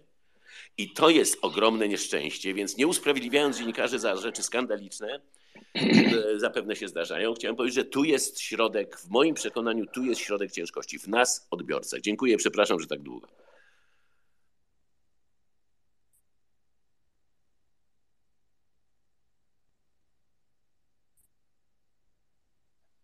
Dziękuję Krzysztof. E, Arkadiusz, chyba musisz mieć A, przepraszam najmocniej, przepraszam najmocniej, już, już włączyłem. Zamiast włączyć, wyłączyłem. Dziękuję Aniu za zwrócenie, zwrócenie uwagi. Krzysztof, dziękuję bardzo za bardzo cenny głos. Ja mam tylko taką uwagę, właściwie spostrzeżenie, bo e, mówić, że odbiorcy, tylko że czy to jest kwestia odbiorców? Myślę, że tak, ale też kwestia tego, jak się świat zmienił, że dzisiaj jesteśmy bombardowani w ciągu, nie wiem, minuty taką ilością informacji i musimy je przetwarzać. Jak jaką przetwarzaliśmy powiedzmy 20-30 lat temu w ciągu tygodnia czy miesiąca nawet. E, w związku z tym my jako odbiorcy nie zawsze mamy czas na analizowanie pewnych rzeczy, na zastanawianie się nad tym, na sprawdzanie, na dociekanie, czy to jest prawda, czy fakt, czy fałsz, czy fake i tak dalej, i tak dalej. Często wydaje mi się, że nasze mózgi w tej chwili e, przyjmują rzeczy w sposób taki bardzo prosty. Zresztą tu, a, a, przepraszam, że odbiegnę troszeczkę od, od, od jakby naszego tematu. E, nasz mózg zużywa bardzo dużo energii potrzebnej do e, funkcjonowania naszego organizmu, a jest tak skonstruowany, że stara się tę energię oszczędzać i we właściwy sposób nią gospodarować. I być może dlatego pozwala nam na to, abyśmy się za bardzo nie zastanawiali, nie dociekali, nie szukali, tylko po prostu przyjmowali to, co nam się wydaje prawdopodobne, to, co jest proste i łatwe. Jedno zdanie mogę tylko? Oczywiście. Wiesz co, ja, ja, miałem trochę, pewnie to źle sformułowałem, ja miałem bardziej, mówiąc o odbiorcach, co innego na myśli, że my jako odbiorcy mediów, ale i odbiorcy i uczestnicy polityki, mówi nam dziennikarstwo śledcze, to jest oszust, a my wzruszamy ramionami, bo to jest nasz oszust. To mam na myśli i że to nie jest tylko choroba polska, to jest szersza choroba, również e, amerykańska, co może nawet jest bardziej przerażające. To, to bardziej miałem na myśli. Dziękuję. Wiesz co, zgodzę się z Tobą i tu znowu mała dygresja. Przepraszam, że, że sobie na to pozwolę. Ja pamiętam, kiedy e, e, wróciłem do Polski z Niemiec i miałem takie wrażenie, że co drugi Polak jest dumny z tego, że w Polsce jest mafia. No, jaka ta mafia była, taka była, to już tam nie wnikajmy w szczegóły, ale co drugi słyszałem, to zna e, Pershinga, zna jakiegoś tam Wańkę, zna kogoś innego i z taką dumą się o tym mówiło, że w Polsce jest mafia. Nie wiem, czy rozumiecie to, co mam na myśli. To jest chyba, Krzysztof, to, co ty chciałeś e, powiedzieć, że my właśnie gdzieś tak e, z taką dumą mówimy o pewnych rzeczach, które wcale nie przynoszą nam e, jakiejś tam chwały, a powinny być powodem do wstydu. Po tak, no, ja mam teorię na temat tej, właśnie dokładnie miałem te same obserwacje, ale to do innej dyskusji, więc odłożę to. Okej, okej, okay, zostawmy to przy okazji, bardzo cię poproszę, żebyśmy do tego, do tego wrócili. I serdecznie dziękuję, że, że, że uczestniczysz w naszym spotkaniu. E, teraz w kolejności Mat, a później, później już patrzę Janusz.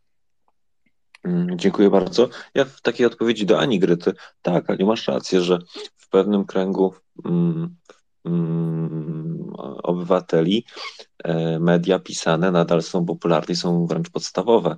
E, no i niestety pewien, pewien e, mały Jarosław z Żoliborza wie o tym bardzo dobrze i poprzez państwowy koncern naftowy zakupił Polska Press. Z tego, co wyczytałem, to zasięg MediPress to jest 17 milionów odbiorców. A z drugiej strony w Toruniu pewien redemptorysta e, ma dosyć e, popularną e, rozgłośnię radiową, także z drugiej strony też jest e, nacisk, więc e, jeśli nic nie zrobimy, to tak naprawdę, mm, jeżeli zostawimy to tak, jak to jest, to, to jakby oddajemy w ręce, w ręce nieuczciwych mediów naprawdę bardzo dużo odbiorców. Także mm, masz rację, absolutnie tak, tylko nie wiadomo, jak się z tym uporać, żeby, żeby temu przeciwdziałać. Jeżeli chodzi o przepływ, e, przepływ e, to, to, to, co Arkadiusz pytałeś, e, czy myślę, że telewizja będzie dokładnie tak samo mm, się zachowywała jak, jak, jak gazety? No tak, zdecydowanie tak. No, choćby przykładem jest kanał sportowy Stanowskiego, który Mm, naprawdę szybkim czasie zbudował chyba milionową, milionową e, zasubskrybowaną, zasubskrybowaną e, grupę odbiorców. Tak. tak, widownie, o dobre słowo. E, oczywiście wiadomo, że subskrypcja to jedno, a oglądalność to drugie, ale ja myślę, że oglądalność jest dużo większa w jego przypadku. Tak czy siak widać, że to działa i że można, mm, zaczynając niewie, od niewielkiego, jakby niewielkim kosztem, zbudować sobie swoją własną telewizję. Oczywiście nie wolno zapominać o tym, że tak samo jak i Twitter, tak samo jak i Facebook, jak i YouTube jest też e, czyjś, kto ma jakieś poglądy polityczne. Mm, więc nie jestem, nie jestem przekonany, że możemy być tak absolutnie niezależni w internecie. Mm, to wcale nie jest chyba takie proste. Z drugiej strony też wiadomo, że ci ludzie żyją z, z reklam. Mm, a jeżeli ktoś nie chciałby się reklamować u nich, bo, bo nie pasują im poglądy, mm, albo też boją się szykan ze strony e, obsmarowywanych e, na przykład rządów e, w tym konkretnym medium, no to też się robią problemy. Nie zapominajmy o tym, że niektóre gazety są, mają bardzo takie tłuste kontrakty reklamowe rządowe reklamują na, za grube miliony, e, na przykład choćby stacje benzynowe albo jakieś inne rozwiązania, albo, albo za jakieś gigantyczne pieniądze mm, e, propagują jakieś e, świetne, świetne treści rządowe w swoich gazetach. I z taką konkurencją taki człowiek w internecie no nie ma za dużych szans, no bo po prostu nie będzie miał za co tego prowadzić. Dziękuję bardzo. E, zanim Janusz jeszcze odnośnie do tego, co ty Mateusz powiedziałeś. Wiesz co, ja jestem mimo wszystko optymistą, to znaczy ja wierzę, że to, co się wydarzy w internecie, a czego być może jeszcze w tej chwili nie jesteśmy w stanie sobie wyobrazić, e, spowoduje totalną rewolucję. Ja ci podam taki przykład. Mam przyjaciela, który nie będę nazywał, nie będę wymieniał nazwiska ani nazwy tej firmy, był właścicielem takiej bardzo dużej mm, wytwórni płytowej w Polsce. Ta wytwórnia świetnie prosperowała, miał kilka klubów muzycznych rozsianych po całej Polsce i w pewnym momencie przegapił digitalizację. Znaczy, z jakichś tam powodów nie przywiązywał do tego wagi, uważał, że, mm, że to nie do końca tak będzie, że to nie tak szybko i tak dalej. I ta wytwórnia splajtowała. I myślę, że to jest właśnie to, co chcę powiedzieć, że my nie wiemy, y, co się może wydarzyć. Nam się w tej chwili wydaje, że to, co się dzieje w internecie, to dopiero jest jakieś przedszkole, może żłobek, a może pójdzie to w tym albo w tamtym kierunku, ale jestem absolutnie przekonany, że tak jak powiedział Bill Gates, że jeszcze, nie wiem, 5, 10, może 15 lat, że to całe życie medialne jednak toczyć się będzie w internecie, że ludzie nie będą chcieli e, oglądać programów telewizyjnych, tylko będą chcieli wybierać sobie to, co ich interesuje, to, co naprawdę chcą zobaczyć i to, czego na, naprawdę chcą e, posłuchać. Janusz, proszę bardzo. No, dobry wieczór, dziękuję bardzo. Mm, myślę, że my coraz więcej wiemy jednak, co się wydarzy. Arku, wyłącz proszę mikrofon, będę miał komfort słuchawce. Dziękuję Ci bardzo. E, myślę, że coraz więcej wiemy o tym, co się wydarzy w latach 20., w latach 30., a jeśli nawet nie wiemy, to powstały branże, które wiedzą. Wszyscy futuryści, wszyscy badacze trendów, e, trend hunterzy i ci, którzy łączą kropki, których my jeszcze nie widzimy, pochylają się nad przyszłością mediów, więc e, kilka scenariuszy istnieje. Ja sobie z tych scenariuszy wybiorę ten, który pasuje trochę do mojej osobowości, ten najbardziej radykalny. Ja uważam, że media i dziennikarstwo się skończyło. E, zaczęła się natomiast świadoma, selektywna i bardzo wyrafinowana konsumpcja treści i z takimi kilkoma nowymi asystami, które jeszcze nie mają swojej nazwy, dlatego my z przyzwyczajenia szukamy miejsca w tej definicji dziennikarstwa, czy to nowe nam by się tam zmieściło.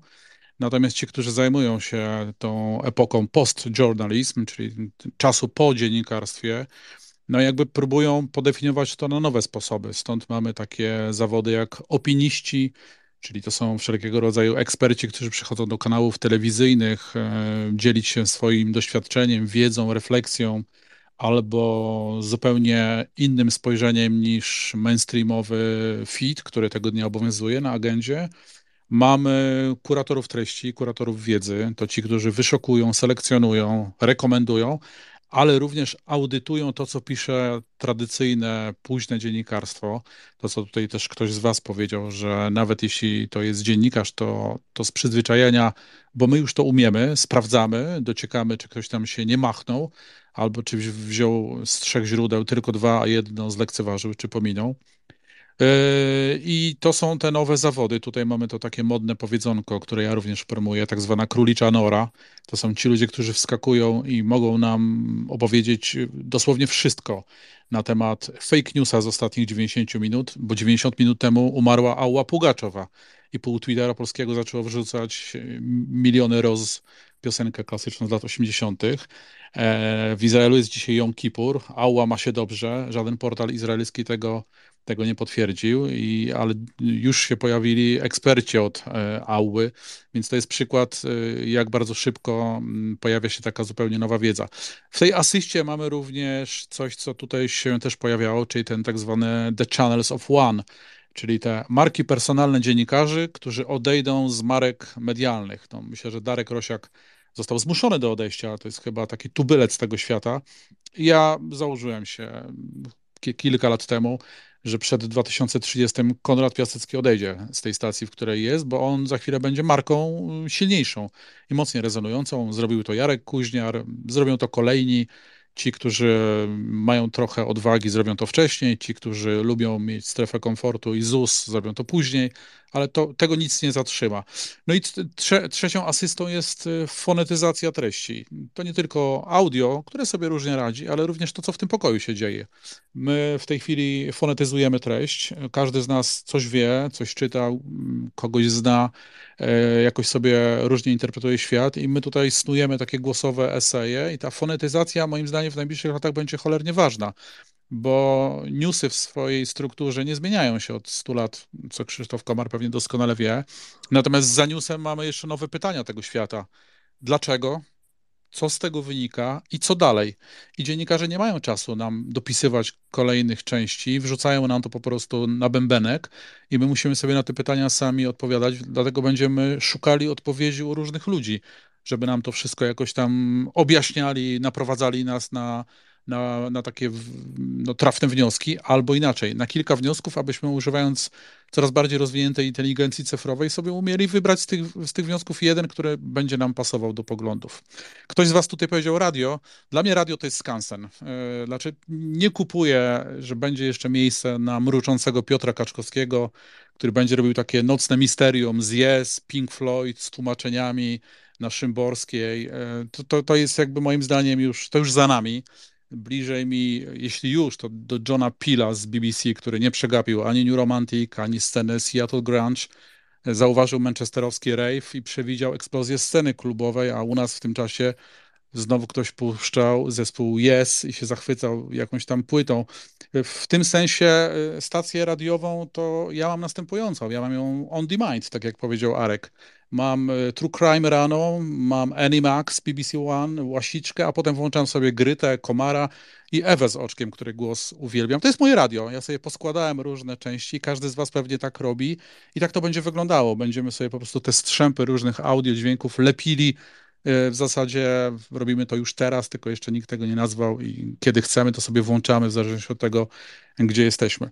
Na koniec media społecznościowe. E, szalenie się cieszę, że tradycyjne media wybierają się do mediów społecznościowych i z jakiegoś powodu e, TikTok został w tej chwili wykreowany na bycie trendy i to jest dla mnie zabawne, bo e, w tej chwili właśnie hard userzy z TikToka uciekają. E, przypomnę tylko, że mamy dwa mechanizmy w mediach społecznościowych. Mechanizm tak zwanego społecznego porównania, na którym wyrosły świątynie typu Facebook, Instagram, Pinterest i tak dalej i mamy media społecznościowe 2.0, które są oparte na mechanizmie romantyzowania codzienności. No tak jest właśnie TikTok. Ale TikTok ma w tej chwili rywala, Be Real, który jest apką numer jeden w Polsce i wszyscy młodzi ludzie uciekają już z TikToka do Be Real, bo tam w tej chwili jest życie, tam dzisiaj jest hype, tam są nowe emocje i tam jest jeszcze lepiej zromantyzowana ta codzienność, która jest nieprzewidywalna.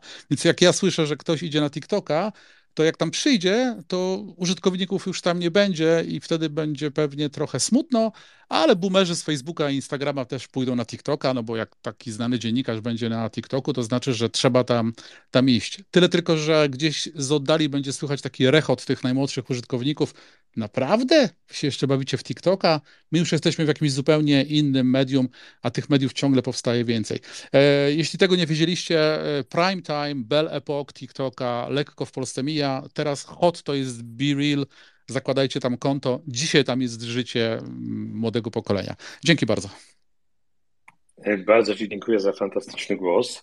E, tak, absolutnie z Tobą się zgadzam. W sumie to potwierdziłeś to, co ja w sposób może nieudolny chciałem przekazać i powiedzieć. To fantastycznie e, usystematyzowałeś i przekazałeś. Domyślam się, zanim e, Patryk, y, Krzysztof, ty chyba chcesz jeszcze w odniesieniu do tego, e, co teraz słyszeliśmy, coś powiedzieć. Nie, nie, nie. Ja, ja, jestem zachwycony tym, co powiedział Janusz, także nie, chciałem tam do, do, do, tylko dodać jakieś drobne rzeczy, ale to nie, nie przerywajmy tym, nie, nie mamy, może proponuję kolejki, dobra? Dobrze, w takim razie dziękuję bardzo. Patryk, proszę bardzo. Dobry wieczór wszystkim. E, przede wszystkim bardzo, bardzo fajny pokój, bardzo ciekawa dyskusja. E, chciałbym zabrać tego taki głos jako osoba, która nie jest dziennikarzem, broń Boże, nie byłem, natomiast miałem styczność z mediami zawodowo przez, przez wiele lat. Muszę powiedzieć, że telewizja, radio to są media, których przestałem jakby, jakby konsumować po prostu. E, bo stwierdziłem, że nie ma czegoś takiego jak media obiektywne, które mogą przekazać pewien jakby spektrum różnych poglądów bez y, zbyt dużego komentarza. I bardzo się zgadzam z tym, co powiedział y, jeden z przedmówców, że tak naprawdę epoka radia i telewizji jest na schyłku. E, zobaczcie na jedną rzecz, e, zobaczcie tweeta, zobaczcie, w ogóle tak, zobaczcie sobie, o czym rozmawiają ludzie w telewizji i w radiu. No, oni rozmawiają o tweetach. Stąd w ogóle ja jestem na Twitterze tak naprawdę, bo stwierdziłem, że muszę zobaczyć, o czym oni mówią. E, oni mówią o tweetach głównie, czy medium elektronicznym, przekazując to przez media tra tradycyjne. I zobaczcie, jak bardzo globalnie, jaki globalny zasięg miał ostatni tweet Ilona Maska. Już o tym, co on mówi, ale jak to się niosło. Więc wydaje mi się, że przyszłością zdecydowanie będzie eter, ale to nie będzie eter y, klasyczny, będzie to eter elektroniczny. Dzięki bardzo. E, dziękuję bardzo za równie ciekawy głos i teraz Seres poproszę. Ja tak chwilę, bo mówiąc o radiu, miałem na myśli to, co Janusz, on to doskonale nazwał.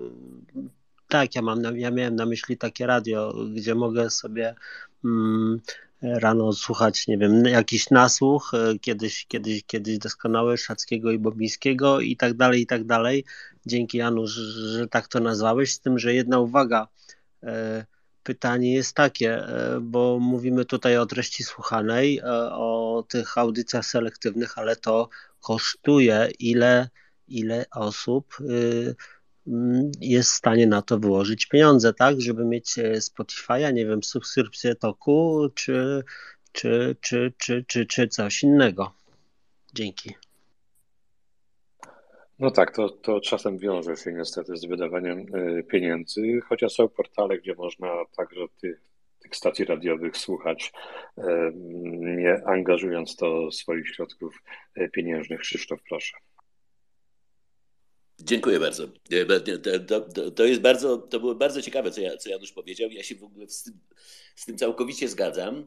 Natomiast to mam pytania i swoją drogą jestem bardzo ciekawy, Arkadiusz, co ty, y, Anna, Janusz o tym myślicie, bo jeżeli y, godzę się z tym, że to, to dziennikarstwo, o którym do tej pory mówiliśmy i w którym ja się też wychowywałem, jest, jest passe i z tym się całkowicie zgadzam, to powstaje pytanie, czy dalej taka funkcja czwartej władzy, rozumianej tak jak Anna na początku otwierając e, powiedziała, czyli jako element niezbędny do funkcjonowania społeczeństwa, demokracji, będzie spełniana przez media, czy też nie. I wtedy mamy problem z e, demokracją, co też nie jest wykluczone.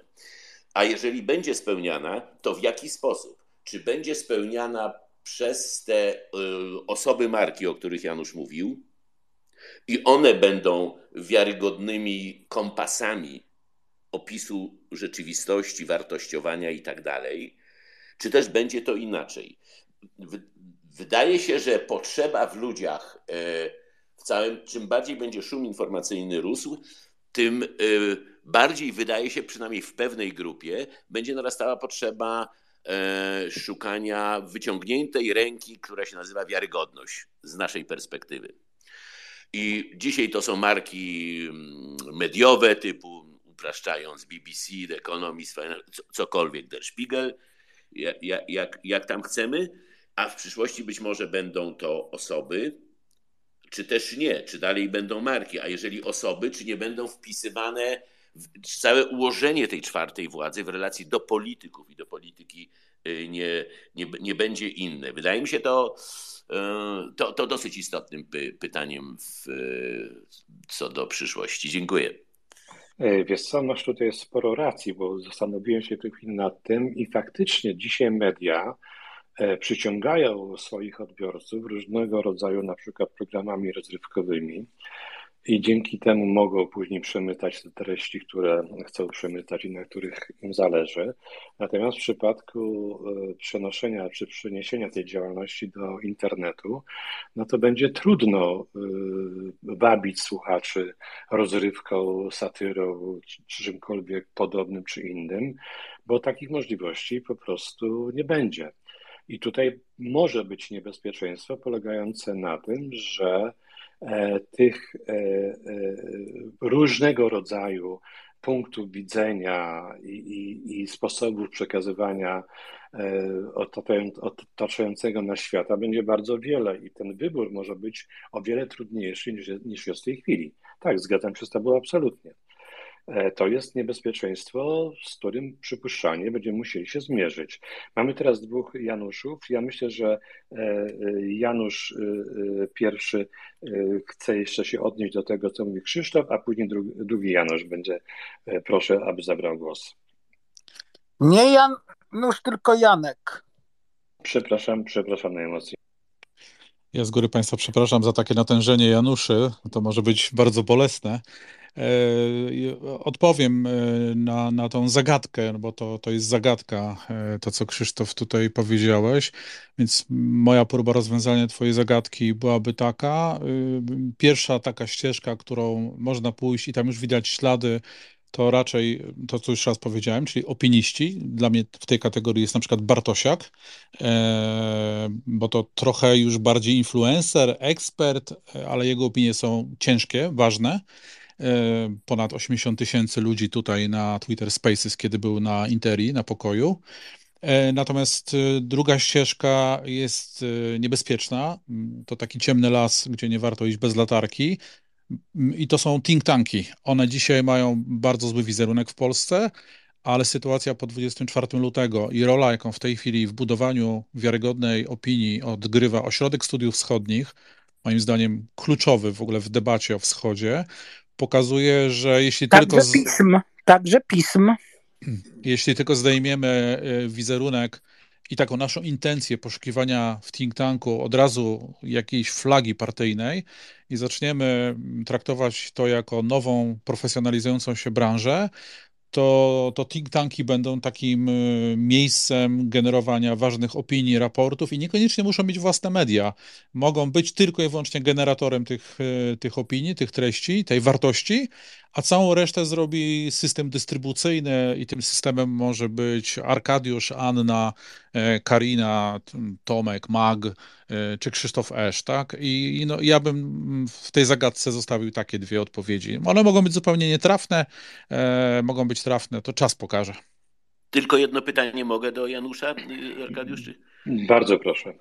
No, y, ale to, jeżeli dobrze Cię Janusz zrozumiałem, bo gdzieś mi tu umyka ta, ta klasyczna rola czwartej władzy jako kontrolera y, pierwszych trzech.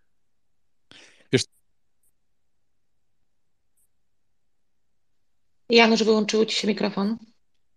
Mówię, że think tanki też taką rolę już spełniają i spełniać będą, bo jakbyśmy sobie na chwilę zapomnieli, a młode pokolenie nie będzie tego pamiętało, z czego składa się nazwa polityka insight i weźmiemy sobie tylko ten insight i zobaczymy, co się dzieje u nich, co oni wysyłają w newsletterach, co się dzieje w ich podcastach, to dla mnie to nie jest tylko czwarta władza, ale też piąta władza, bo oni nie tylko audytują władzę, nie tylko wyjaśniają, tłumaczą i dają insiderską wiedzę, ale również dają rozwiązania i to jest w ogóle fenomenalne, że oni na przykład potrafią nie tylko zaudytować projekt ustawy, ale również wykorzystując zespół, który posiadają, powiedzieć, co w tej ustawie powinno się znaleźć i w którą stronę powinien pójść proces legislacyjny. Więc dlatego ja to nazywam już piątą władzę, bo czwarta tylko sprawdzała i patrzyła na ręce, czy ktoś nie chce coś zaiwanić, a piąta patrzy na ręce, patrzy, co te ręce robią na klawiaturze i mówi stop, źle piszecie ten paragraf, możecie pójść w tą stronę i to mówią prawnicy i ludzie z tego zespołu eksperckiego. I dlatego no, think tanki będą siłą, tylko na razie jeszcze my się boimy o tym powiedzieć, bo jak think tanki to od razu jakiś Soros, który wysyła pieniądze, no i cały ten taki antypostępowy lament, że na pewno ktoś to sponsoruje, więc to nie może być obiektywne. Dziękuję. E, dziękuję również. Jan, proszę bardzo, teraz ty. Janek, tak? Oj, Janek, teraz. Janek, Janek Robert, a tak, później Ania. Tak, Janek, przepraszam najmocniej. Ja mam takie e, trzy kwestie. Jedną rzecz to do Janusza, że sorry, że ci przerwałem, ale e, uważam też, że oprócz OSW to też e, PISM, czyli Polski Instytut Spraw Międzynarodowych, bardzo ważny think tank zajmujący się teraz sprawami międzynarodowymi po 24 lutego, to wiadomo, że też ich się czyta. Druga sprawa, to ja mam tylko za, taki jakby wątpliwość co do think tanków, jakbyś Janusz się do tego odniósł, to będę ci, będę ci bardzo wdzięczny, e, bo mówisz, że piąta władza, czyli sugerowanie jakichś kroków, e, to ja się obawiam, czy tutaj już nie wchodzimy, że te media, czy, czy, czy te think tanki nie stają się w pewnym momencie. E, organizacjami lobbystycznymi. Wiesz, kiedyś traktowało się Lewiatan na poły organizację zrzeszającą biznes, a też niektórzy uznawali, że to był think tank, więc to też może być e, mm, e, taka rzecz kontrowersyjna, że troszkę te instytucje zmienią się w instytucje lobbyingowe. I trzecia rzecz, to ja chciałbym, to jest pytanie, zarówno do ciebie Janusz i do ciebie Krzysztof, do Krzysztofa Komara, E, ponieważ no nie wiadomo, czy za parę dni bądź tygodni nie runie kolejny e, bank, czyli Credit Suisse i czy nie będziemy mieli oprócz kryzysu energetycznego drugiej odsłony czy trzeciej odsłony kryzysu finansowego.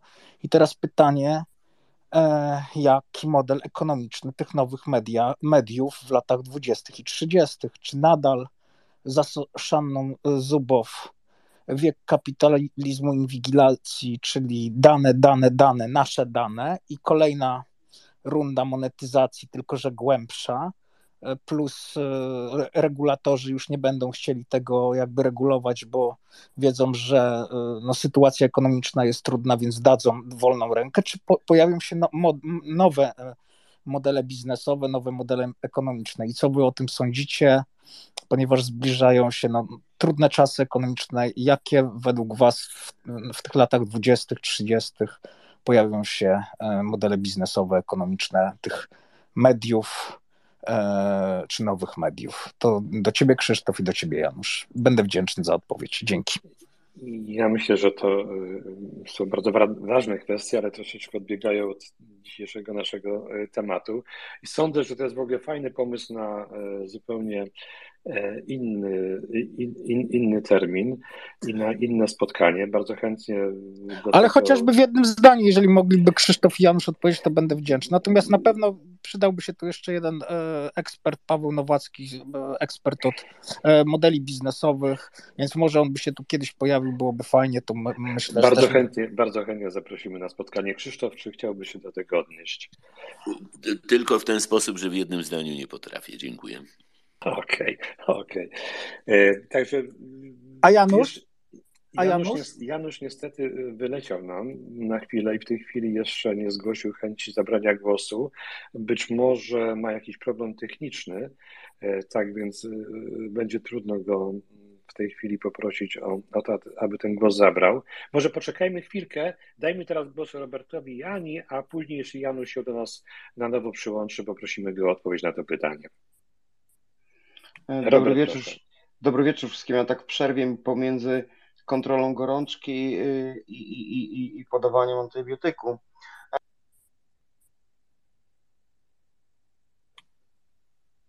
Uciekł nam Robert. Robert, uciekasz nam. zapoczątkował. Jestem, jestem, jestem. Ja myślę, że to dziennikarstwo, które zapoczątkował Igor Jankę w salonie 24, co było taką, powiedzmy, powielaniem dziennikarstwa obywatelskiego, które było propagowane w Interia 360 czy w innych, w innych portalach. Igor Jankę poszedł zupełnie w złym kierunku, tak? Pamiętamy słynną aferę z Kataryną i tak dalej, i tak dalej, i tak dalej. I myślę, że mm, do czego zmierzam szybciutko już, żeby, żeby nie przedłużać. Myślę, że mm, ludzie, którzy chcą sobie pisać, chcą sobie w jakiś sposób tworzyć własne blogi, portale i, i uznawać się za dziennikarzy, tak naprawdę nigdy nimi nie będą, tak? I, i ja jestem orędow... ja, ja wierzę w to i, i, i myślę, że to się sprawdza, że jednak niestety szkoła, szkoła, szkoła, szkoła, tak? Innymi słowy, e, stare uczelnie, które e, kształciły, specjalizując dziennikarzy po pewnych kierunkach, e, i to nie jest tylko dlatego, że ja coś takiego skończyłem, e, a te wszystkie takie e, szkoły, nie wiem, jakieś komunikacja społeczna, coś tam, coś tam, coś tam, coś tam, do, dodatki jakieś. Ja przepraszam, ja w ogóle nawet nie mam zielonego pojęcia, jak to się wymawia w dniu dzisiejszym. Mm, no to mamy poziom taki, jaki mamy, tak? Ja nie, ja nie mówię o propagandzie e, typowo e, e, w rządowych mediach, ale naprawdę weźmy sobie nawet proste informacje w tych, tych bardzo popularnych serwisach informacyjnych typu Onet, Wirtualna czy Interia.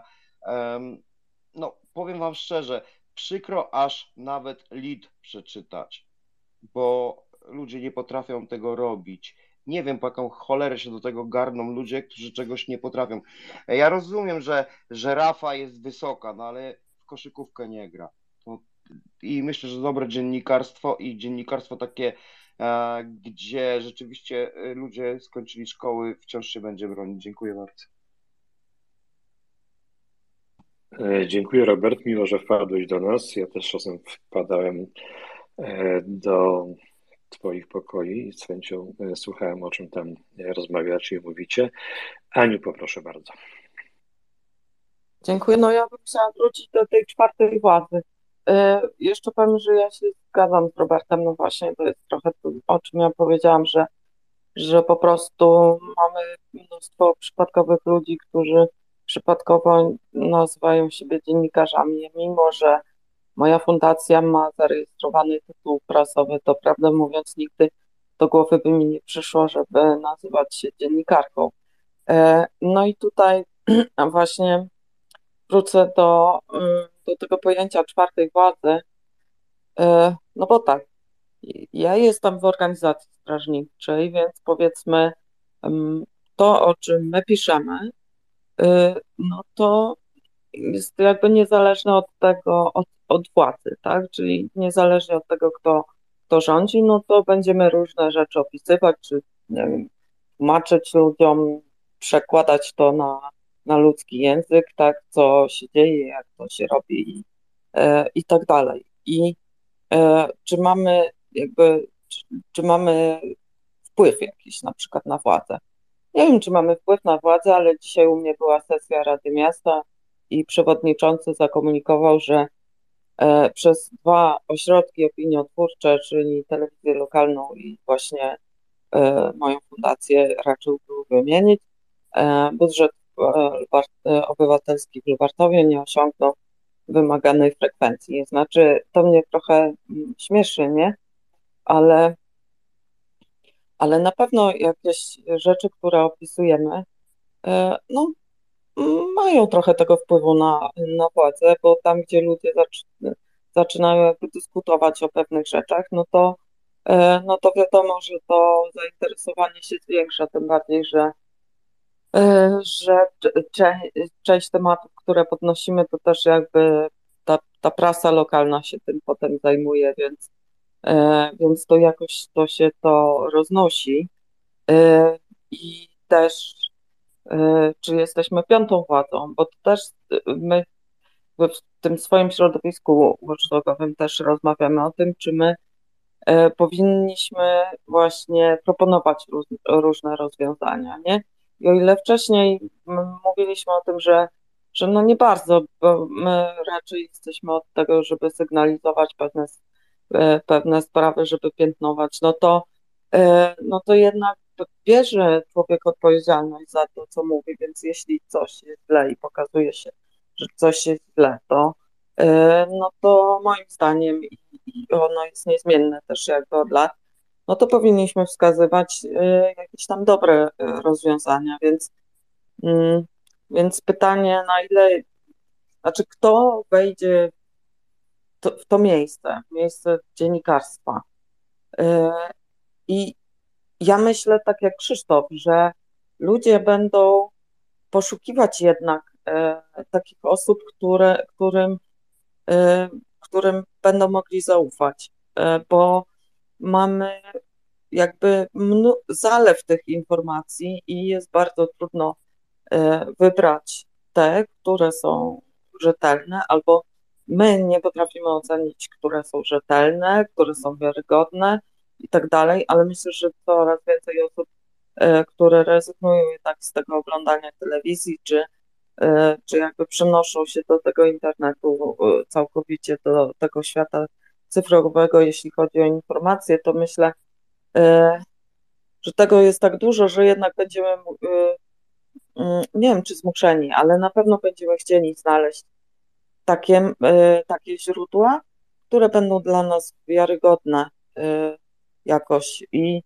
e, które nie będą wymagały mm, po pierwsze właśnie weryfikowania tego, czy to jest na pewno prawda, to po pierwsze, a po drugie, wydaje mi się, że część z nas, mm, nie wiem, czy ktoś się ze mną zgodzi, ale ja przynajmniej tak to odbieram też y, z rozmów z ludźmi. Część z nas ma trochę e, już właśnie dosyć tej plemienności i E, chciałoby jakby dać sobie prawo do tego, żeby oceniać krytycznie, niezależnie od tego, czy się jest, nie wiem, właśnie wyborcą danej partii, a nie chce się być wyznawcą. E, mm, ja kiedyś usłyszałam takie zdanie, na przykład, że świadomy obywatel nie jest. Zaraz, Y, nic, jak sobie przypomnę albo jak to znajdę, to, powiem. W każdym razie chodzi o to, że, żeby nauczyć się dokonywać tych wyborów. Myślę, że my jesteśmy ciągle na tym etapie jeszcze, że uczymy się dokonywać tych wyborów, żeby to były cenne źródła informacji dla nas. I myślę, że, że tak, że to jest ta pora tych marek osobistych, to jest ten czas. Dziękuję. E, dziękuję Aniu. Troszeczkę e, wyprzedziłaś e, to, o czym ja z Tadeuszem już razem chcę opowiadać w przyszły wtorek o tej samej godzinie, czyli 21, bo wymyśliliśmy sobie taki tytuł tego spotkania, czy demokracja w Polsce się przyjęła mimo że posiadamy wszelkie możliwe instytucje demokratyczne. Tak więc to trochę wybiega w przyszłość i bardzo jestem za to wdzięczny. Już dzisiaj Cię zapraszam i Was wszystkich do udziału w tym e, spotkaniu za tydzień. A teraz zanim autor, jeszcze, jeszcze e, Janusz, bo e, widzę, że w tej chwili już możesz mówić, także pewnie odniesiesz się do tego, co powiedział Jan. Janek, tak, ale to jednym zdaniem, bo, bo pewnie, tak jak powiedziałeś, Arek, będzie czas na to w innych pokojach. No myślę, że jeśli przyjąć, że takim trendem, który już się zaczął, y, czyli współtworzenie, współdecydowanie i współodpowiedzialność e, na przykładzie Radia 357 czy Nowy Świat, no to postawiłbym jako pierwszy model finansowania ten crowdfunding inwestycyjny.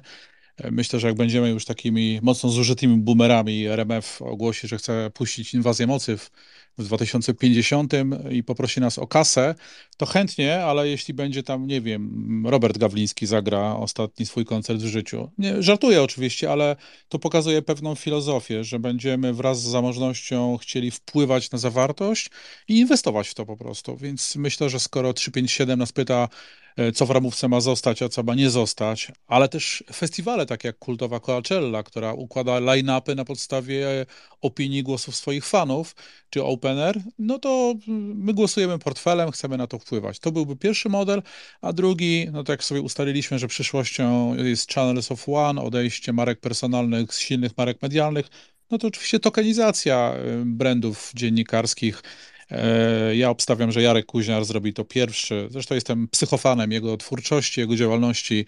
Właśnie ruszył z kolejną rzeczą. Jego platforma Voice House e, idzie w apkę, ma na zapleczu mega mocne nazwisko w postaci Bartka Pucka, więc tam za chwilę będzie pewnie token Kuźniara pierwszy. I bardzo dobrze. E, nawet jak mu się nie uda, muszą być pionierzy, którzy pokazują, że w tej ścianie, o której wszystko wiemy, pod tynkiem są drzwi, które można otworzyć. Także tak bym odpowiedział na to jednym zdaniem. E, dziękuję bardzo. W takim razie, zanim Krzysztof i Robert jeszcze raz, e, czekał już na swój głos autor. Proszę bardzo. Dzięki. Cześć Arkadiusz, cześć Ania. E, odnośnie tej czwartej mediów, paręnaście minut temu Krzysztof Komar fajnie powiedział, że no dobrze, gdyby te media i dziennikarze lub też osoby no, takie trochę w dziennikarstwie się pałające były obiektywne, to teraz jest dosyć ciężkie. I na przykładzie teraz, to sobie tam jednym okiem patrzyłem na mecz Ligi Mistrzów, y, dla mnie niestety Barcelona przegrała, niestety nie dlatego, że jestem kibicem, tylko dlatego, że zawsze kibicuję tam, gdzie grają Polacy. Przegrali z Interem 1-0. Dla mnie y, telewizja jest fajna, ja lubię oglądać programy sportowe, szczególnie jak są na żywo, bo tam nie ma ściemy, y, być może jest gdzieś w kolorach jakaś ściema, jakieś oszustwa, ale jak jest na żywo mecz, na żywo jakiś wyścig, to się fajnie ogląda i nikt mnie tutaj e, w konia nie zrobi, jeżeli chodzi o interpretację tego obrazu, co ja widzę.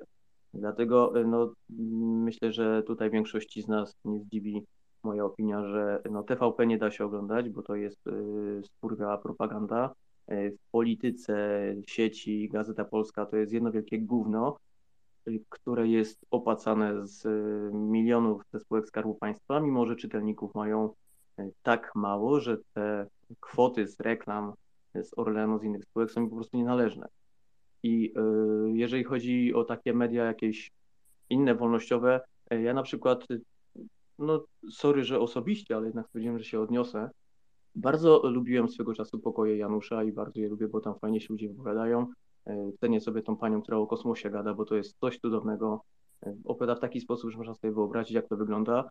Natomiast no, przeszła przez ręce Myślę, że nie tylko mi strona tutaj Janusza, gdzie jest, jest sponsorem, są spółki Skarbu Państwa, no i tak trochę mi się zrobiło, powiem szczerze, przykro i, i Janusz, no dla mnie, sorry, jesteś już niewiarygodny, jeżeli sponsorują cię spółki Skarbu Państwa, no to wiem, że nigdy tutaj nie będziesz obiektywny i to jest, e, to jest dla mnie osobiście no takie trochę, nie to, że frustrujące, ale tak yy, no poczułem się yy, no może nie zrezygnowany, ale taki no nie wiem jak użyć tego słowa, tak, tak mnie to trochę zasmuciło, nie? że są fajne pokoje, jest Twitter, a nagle okazuje się, że jakiś jest kanał, którego lubię słuchać, ale e, no, sam fakt, że te spółki Skarbu Państwa opłacają, powodują, że autor jest w moich oczach totalnie nieobiektywny, no i jakoś chyba się wyłączę z tego słuchania. Natomiast e, no, rzeczy ciekawe, ale e, sorry, że tak sobie pozwoliłem, myślę, że tu już więcej osób to widziało i może, może właśnie jako beneficjent tej kasy ze spółek Skarbu Państwa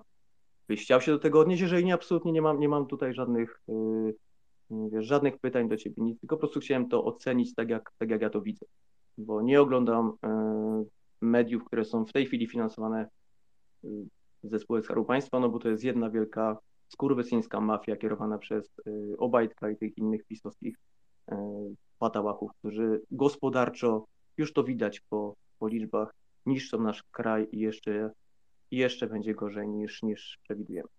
Także dziękuję bardzo. Przepraszam, jeżeli kogoś uraziłem. Dziękuję Ci, autor. Znaczy, nie odniosę się do tego, co powiedziałeś, bo, bo troszkę to odbiegło od naszego tematu. Mogę tylko powiedzieć tyle, że jeżeli gościem naszego spotkania jest osoba, która ma coś interesującego i na temat do powiedzenia, to w sumie y, nie byłbym aż tak y, stanowczy i raczej słuchałbym tego, co mówi i jaką to ma wartość, a nie co za tym stoi. Tak długo, za, dopóki nie ma za tym jakiejś e, propagandy, ideologii, to dla mnie to no, wszystko ja jest w porządku. Tej propagandy może być. Tak, tak, ale okej. Okay dziękuję za głos. Oczywiście masz prawo mieć taką opinię, natomiast ja akurat uważam, że to, co Janusz mówił, było bardzo, bardzo cenne i, i wniosło bardzo wiele do naszej, do naszej rozmowy. Ale oczywiście ty masz prawo mieć swoje zdanie, jak każdy z nas. Krzysztof, później Robert. E, dziękuję bardzo.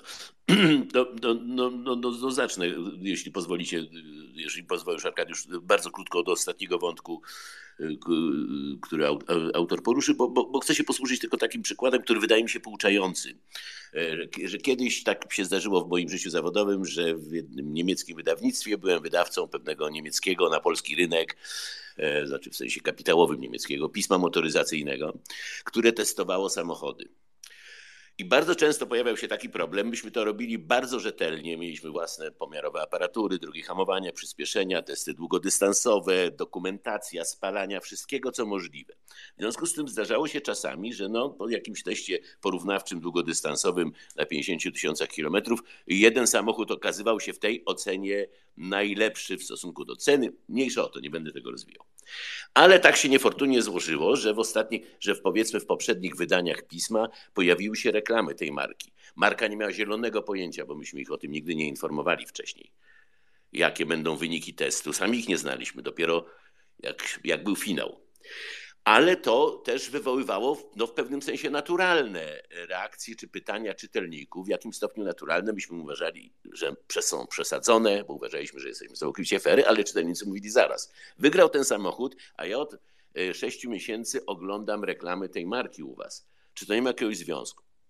Więc w tym sensie E, zarówno rozumiem taki e, znak zapytania, taki niepokój, jak i sugerowałbym pewien dystans e, do tego, bo to niekoniecznie musi tak działać.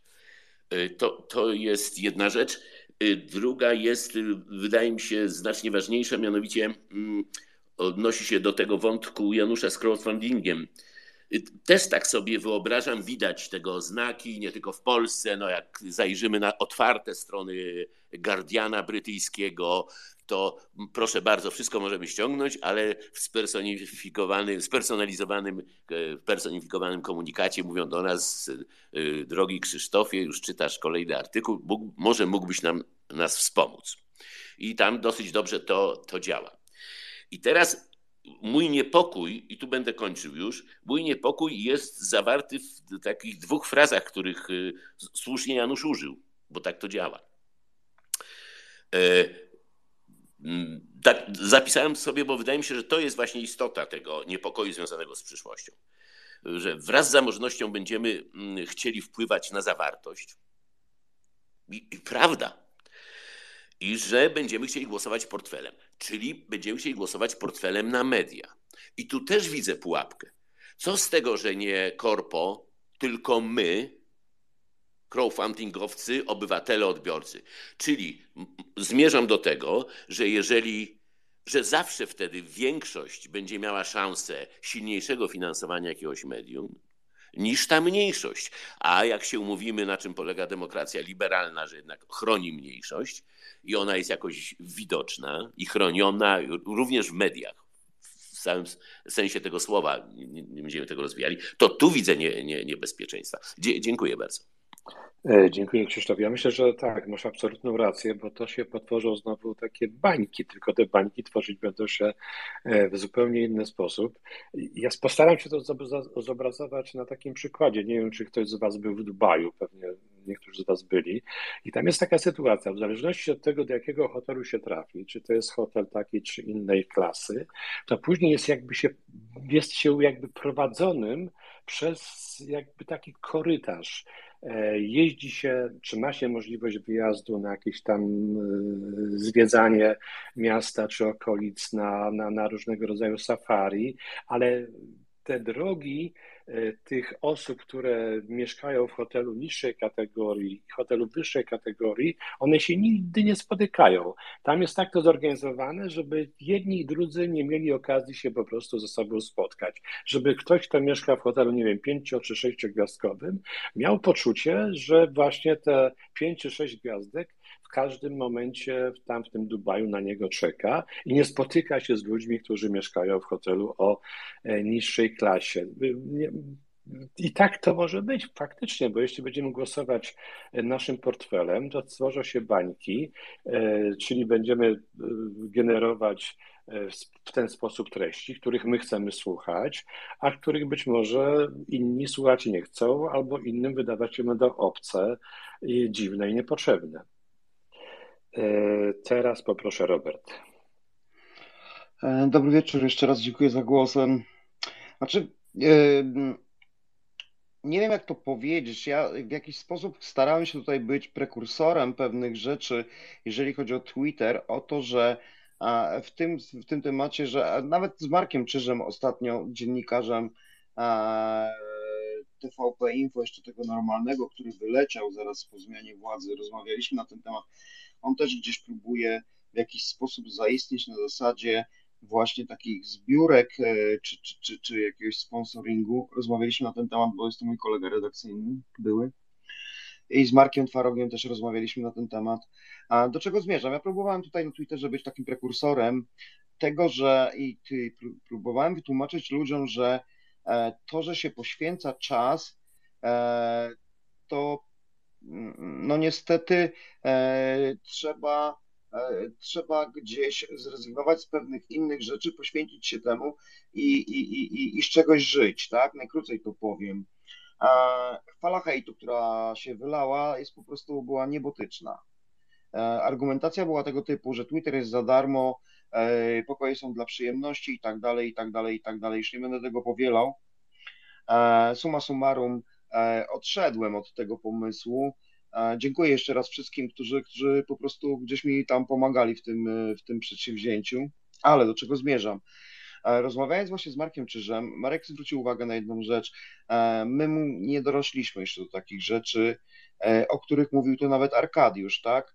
Ponieważ e, my wciąż jesteśmy jeszcze w tej takiej mazi socjalistycznej, gdzie wydaje nam się, że E, wszyscy są równi, wszyscy muszą mieć za darmo, wszyscy muszą mieć trybunę ludu bądź trybunę robotniczą za złoty 50. No niestety to tak nie funkcjonuje. I e, my musimy sobie pewne rzeczy, rzeczy uświadomić i, i musimy sobie e, jako społeczeństwo, jako naród wziąć też pod uwagę, że żeby dostać coś dobrego, to trzeba za to zapłacić. Albo czy, czy dobrego, czy nie wiem, czy popularnego, czy, czy coś, co, co, co ma markę, tak jak tutaj Janusz powiedział, jednoosobową, e, no to, to jest, e, to, to, to nikt tego za darmo robił e, nie będzie. I tak, być może w tym kierunku też zmierza dziennikarstwo i w tym kierunku też będzie to, to podążać.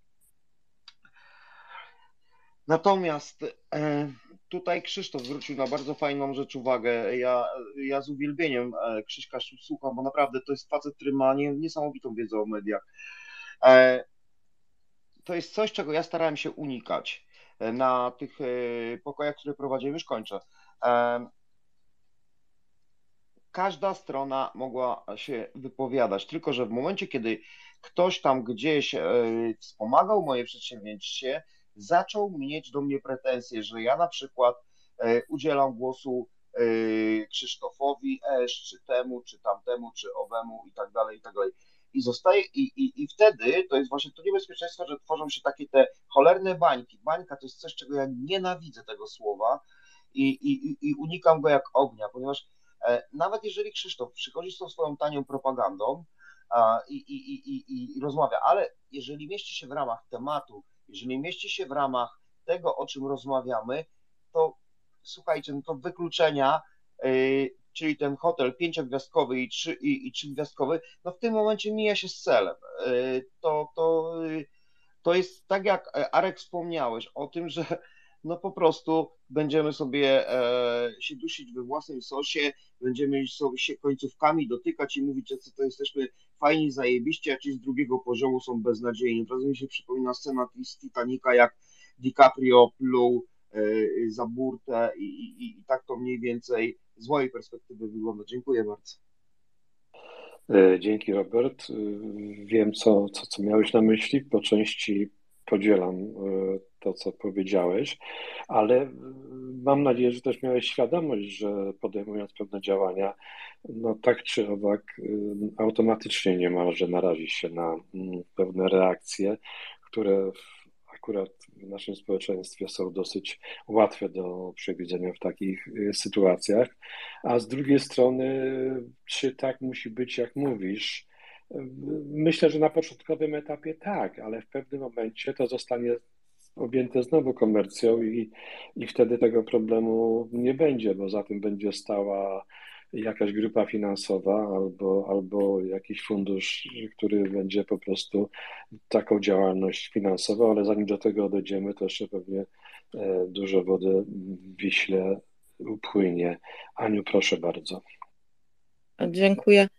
E, ja bym chciała powiedzieć tylko do autora. Mm, wiesz, ja ci mogę powiedzieć, że raz dostaliśmy dotację od Fundacji Batorego, a raz z Narodowego Instytutu Wolności i wydaje mi się, że wiesz, no kwestia jest taka, jeżeli ktoś odpisuje, nie wiem, 1%, tak, to w tej chwili będzie działał algorytm, który będzie przypisywał y, ileś tam tych pieniędzy dla różnych organizacji, y, które mają status y, OPP i teraz się okaże, że nie wiem, prawica będzie wspierała lewicę, a lewica będzie wspierała prawicę.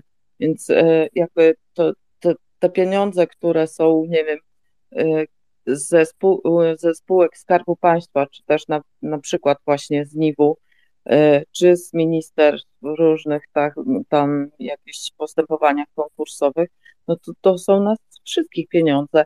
To wiesz, biorąc pod uwagę na przykład moją organizację, to my w ogóle nie powinniśmy brać pieniędzy Mm, od nikogo oprócz od obywateli, no bo y, zawsze się pojawi jakby zarzut, że, że ktoś y, nas finansuje. No na tym to polega, nie?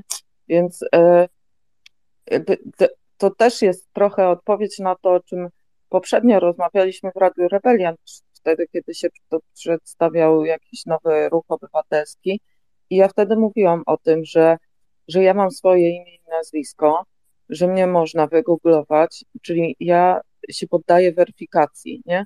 Więc e, to, co ja robię, jest jakby sprawdzalne, weryfikowalne i wtedy każdy może sobie wyrobić zdanie, czy, e, czy, czy jakąś sprzyjam, nie? Bo to trochę jest rozmowa właśnie, której płynnie przechodzimy od tego, po co są media, do tego, dlaczego się w Polsce nie przyjęła demokracja, przykro mi Arkadiuszu, ale to są chyba takie trochę nierozerwalne y, sprawy. No po pierwsze, to właśnie tak jak Robert mówił, ja by, by, byłam jedną z osób wspierających. E, uważałam, że to jest normalne, e, bo uważam, że mm, słuchajcie, no tak jak mówiłam, radni nie dostają wynagrodzenia. Radni dostają rekompensatę za czas poświęcony na pracę społeczną.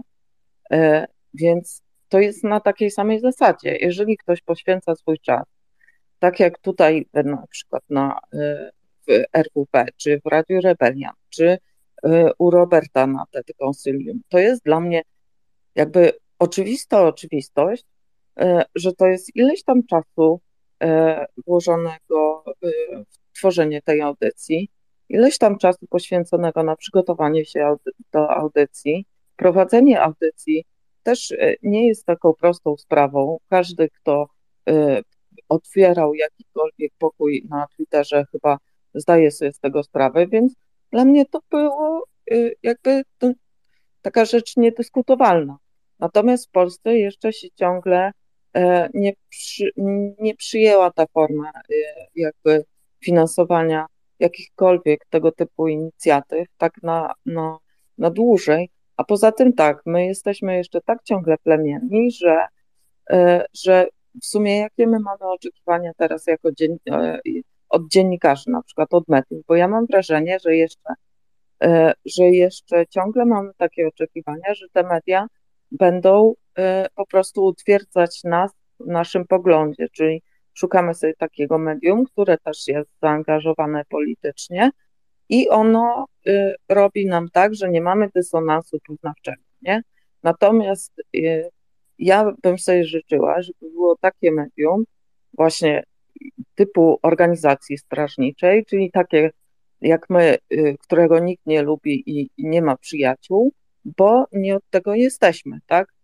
E, więc y, no, na takiej zasadzie, i jeżeli my dorośniemy do tego, żeby mm, e, rozmawiać ze sobą i jakby godzić się ze sobą co do pryncypiów, czyli wszyscy chcemy niezależnych mediów, po to, że i ten prawak, i ten lewak będzie wiedział, że ten dziennikarz e, jakby nie oszuka tego człowieka, dlatego że sprzyja lewej stronie, albo nie oszuka tego z drugiej, bo sprzyja tej drugiej stronie, e, no to wtedy będzie lepiej. To jest też coś takiego, co, o czym kiedyś mówiłam, czyli w Polsce będzie demokracja taka prawdziwa i, e, i zamiłowanie do wolności słowa i do wolności e, wyznania i wypowiedzi i tak dalej, kiedy, mm, nie wiem, ksiądz podpisze list w obronie aktywistki LGBT, a z kolei no,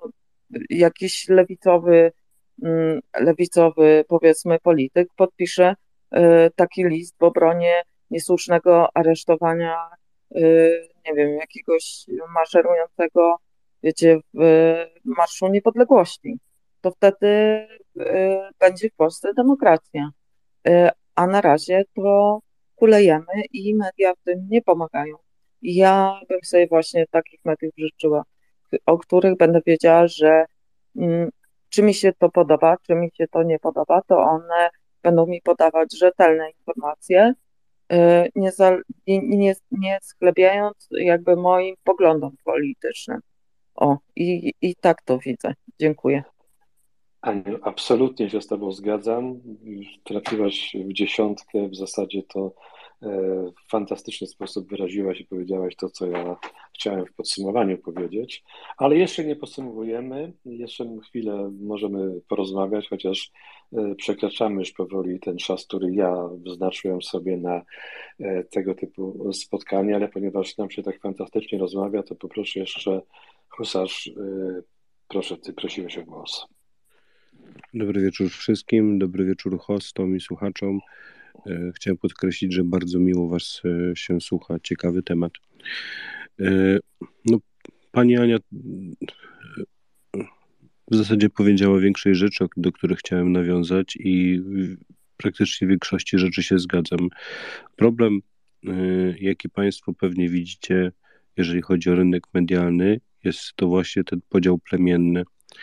E, zawód dziennikarza w mojej ocenie jest bardzo mocno niedoceniany, ale dlaczego? Ponieważ takich realnych, e, prawdziwych dziennikarzy na rynku polskim nie mamy zbyt wielu. Dziennikarz powinien stać na straży przede wszystkim prawdy.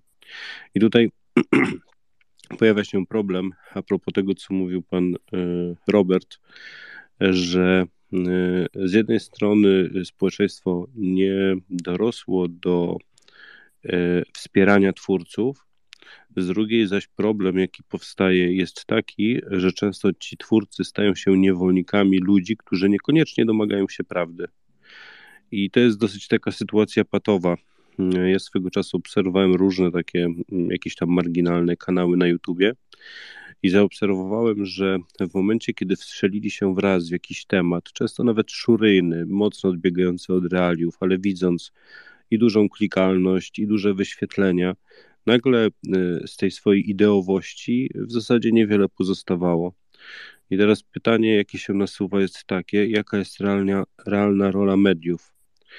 Bo mm, odnoszę coraz częściej wrażenie, że tu chodzi tylko i wyłącznie o tanią, tanią sensację, o jakiś clickbait, o y, wrzucenie czegoś, co wywoła emocje wśród odbiorcy, a nie do końca ma edukować.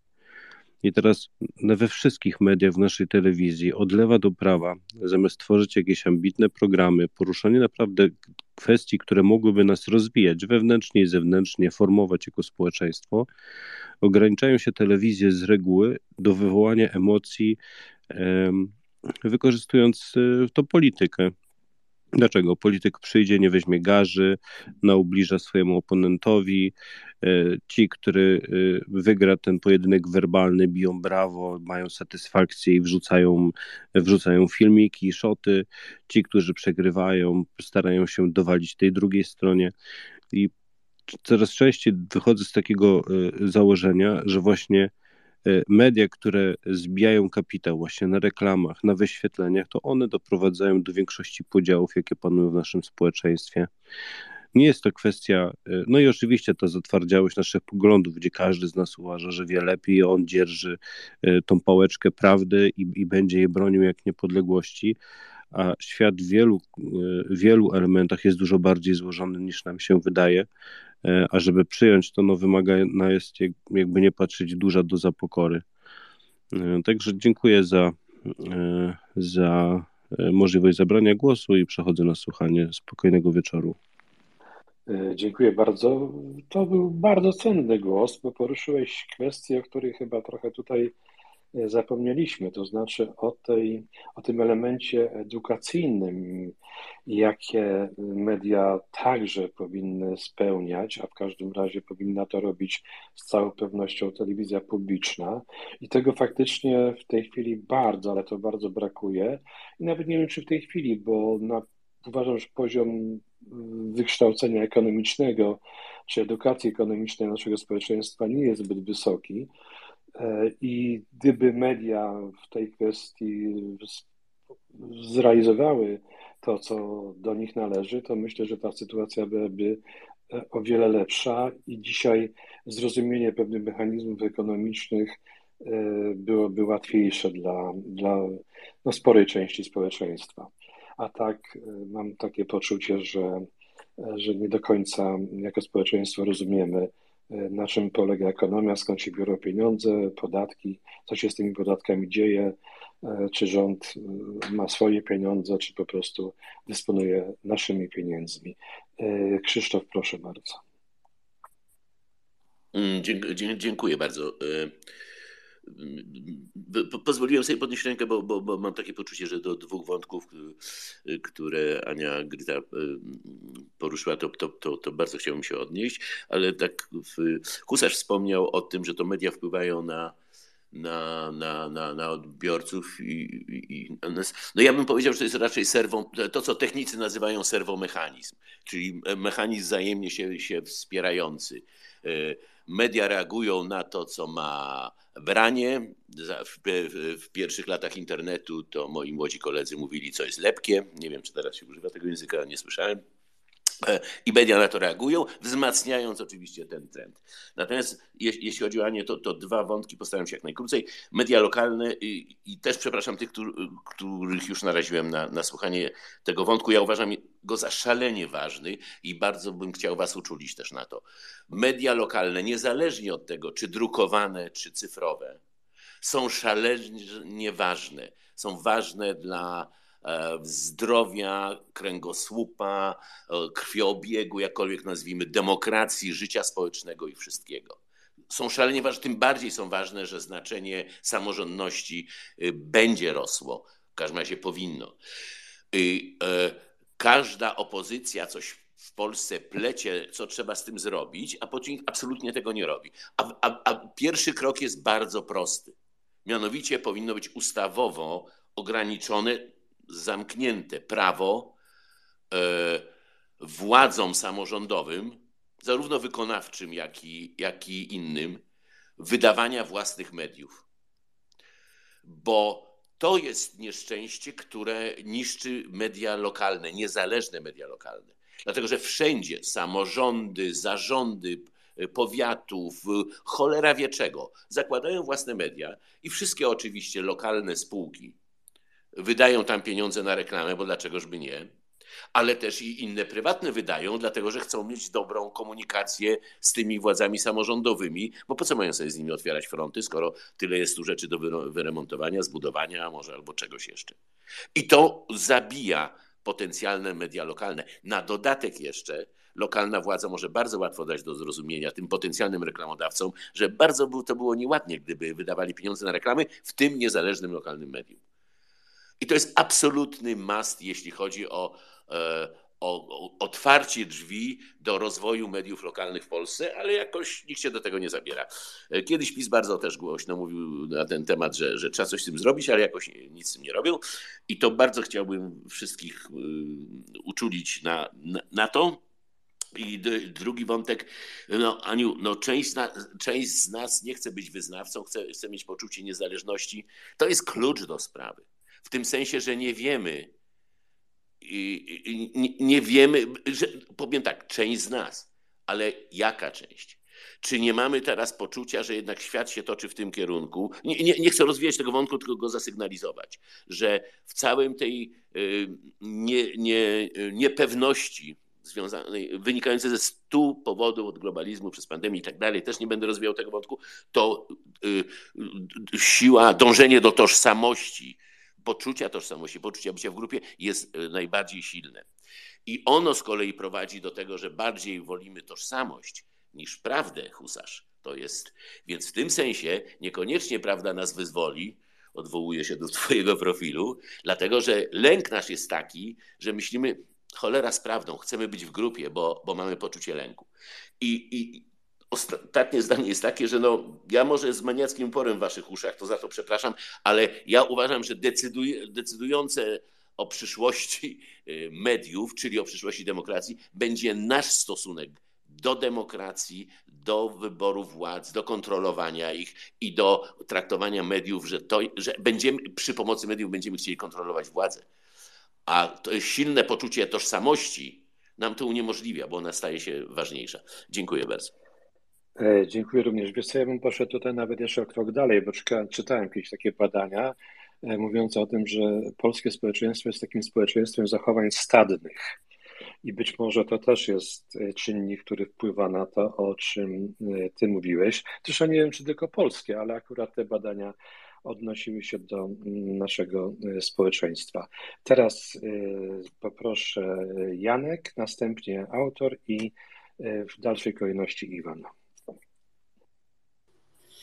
E, witam ponownie. Nie ma już z nami husarza, ale husarz powiedział bardzo ważną rzecz. Natomiast e, słowa husarza jakby odnoszą się tylko do publicystyki, dziennikarstwa, powiedzmy, e, społeczno-politycznego. Natomiast ja chciałbym zauważyć, a o tym tutaj chyba dzisiaj mało mówiliśmy, że jest bardzo duży wybór dziennikarstwa specjalistycznego to jest rodzaj dziennikarstwa bardzo, ale to bardzo niedoceniany. W Polsce, nie wiem jak na świecie, pewnie Janusz się zgodzi, że na świecie także, ale w Polsce my nie doceniamy dziennikarstwa specjalistycznego.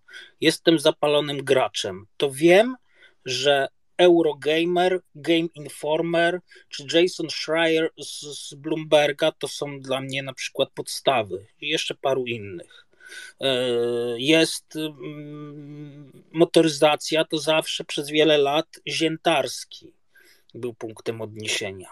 Technologia, Grzegorz Marczak, Przemysław Pająk, Komputer Świat, albo mm, część z osób zna, zna tą osobę, poznała e, Leszek Konis z Telepolisu, założyciel i twórca i redaktor to są, to są naprawdę fajne rzeczy. No, jeszcze na przykład opowiem bardzo dobry anglojęzyczny tytuł amerykański, Wired. Też bardzo ciekawe spojrzenie mm, na technologię, którego nie ma tak naprawdę w Polsce, bo jak ja kiedyś chciałem dwoma wyrazami komuś wytłumaczyć, czym jest Wired, to powiedziałem, że to jest taki mm, przekrój dla technologii dla Amerykanina to pewnie byłby to New Yorker dla technologii. Nie wiem, czy Krzysztof się ze mną zgodzi. Ale mówię, no, mamy, mamy takie. Mm, dziennikarstwo specjalistyczne nie jest e, nie, niedocenione. Jeszcze tutaj no, wspomnę, mamy tutaj na Twitterze mm, osobę, którą często widzimy Maritime.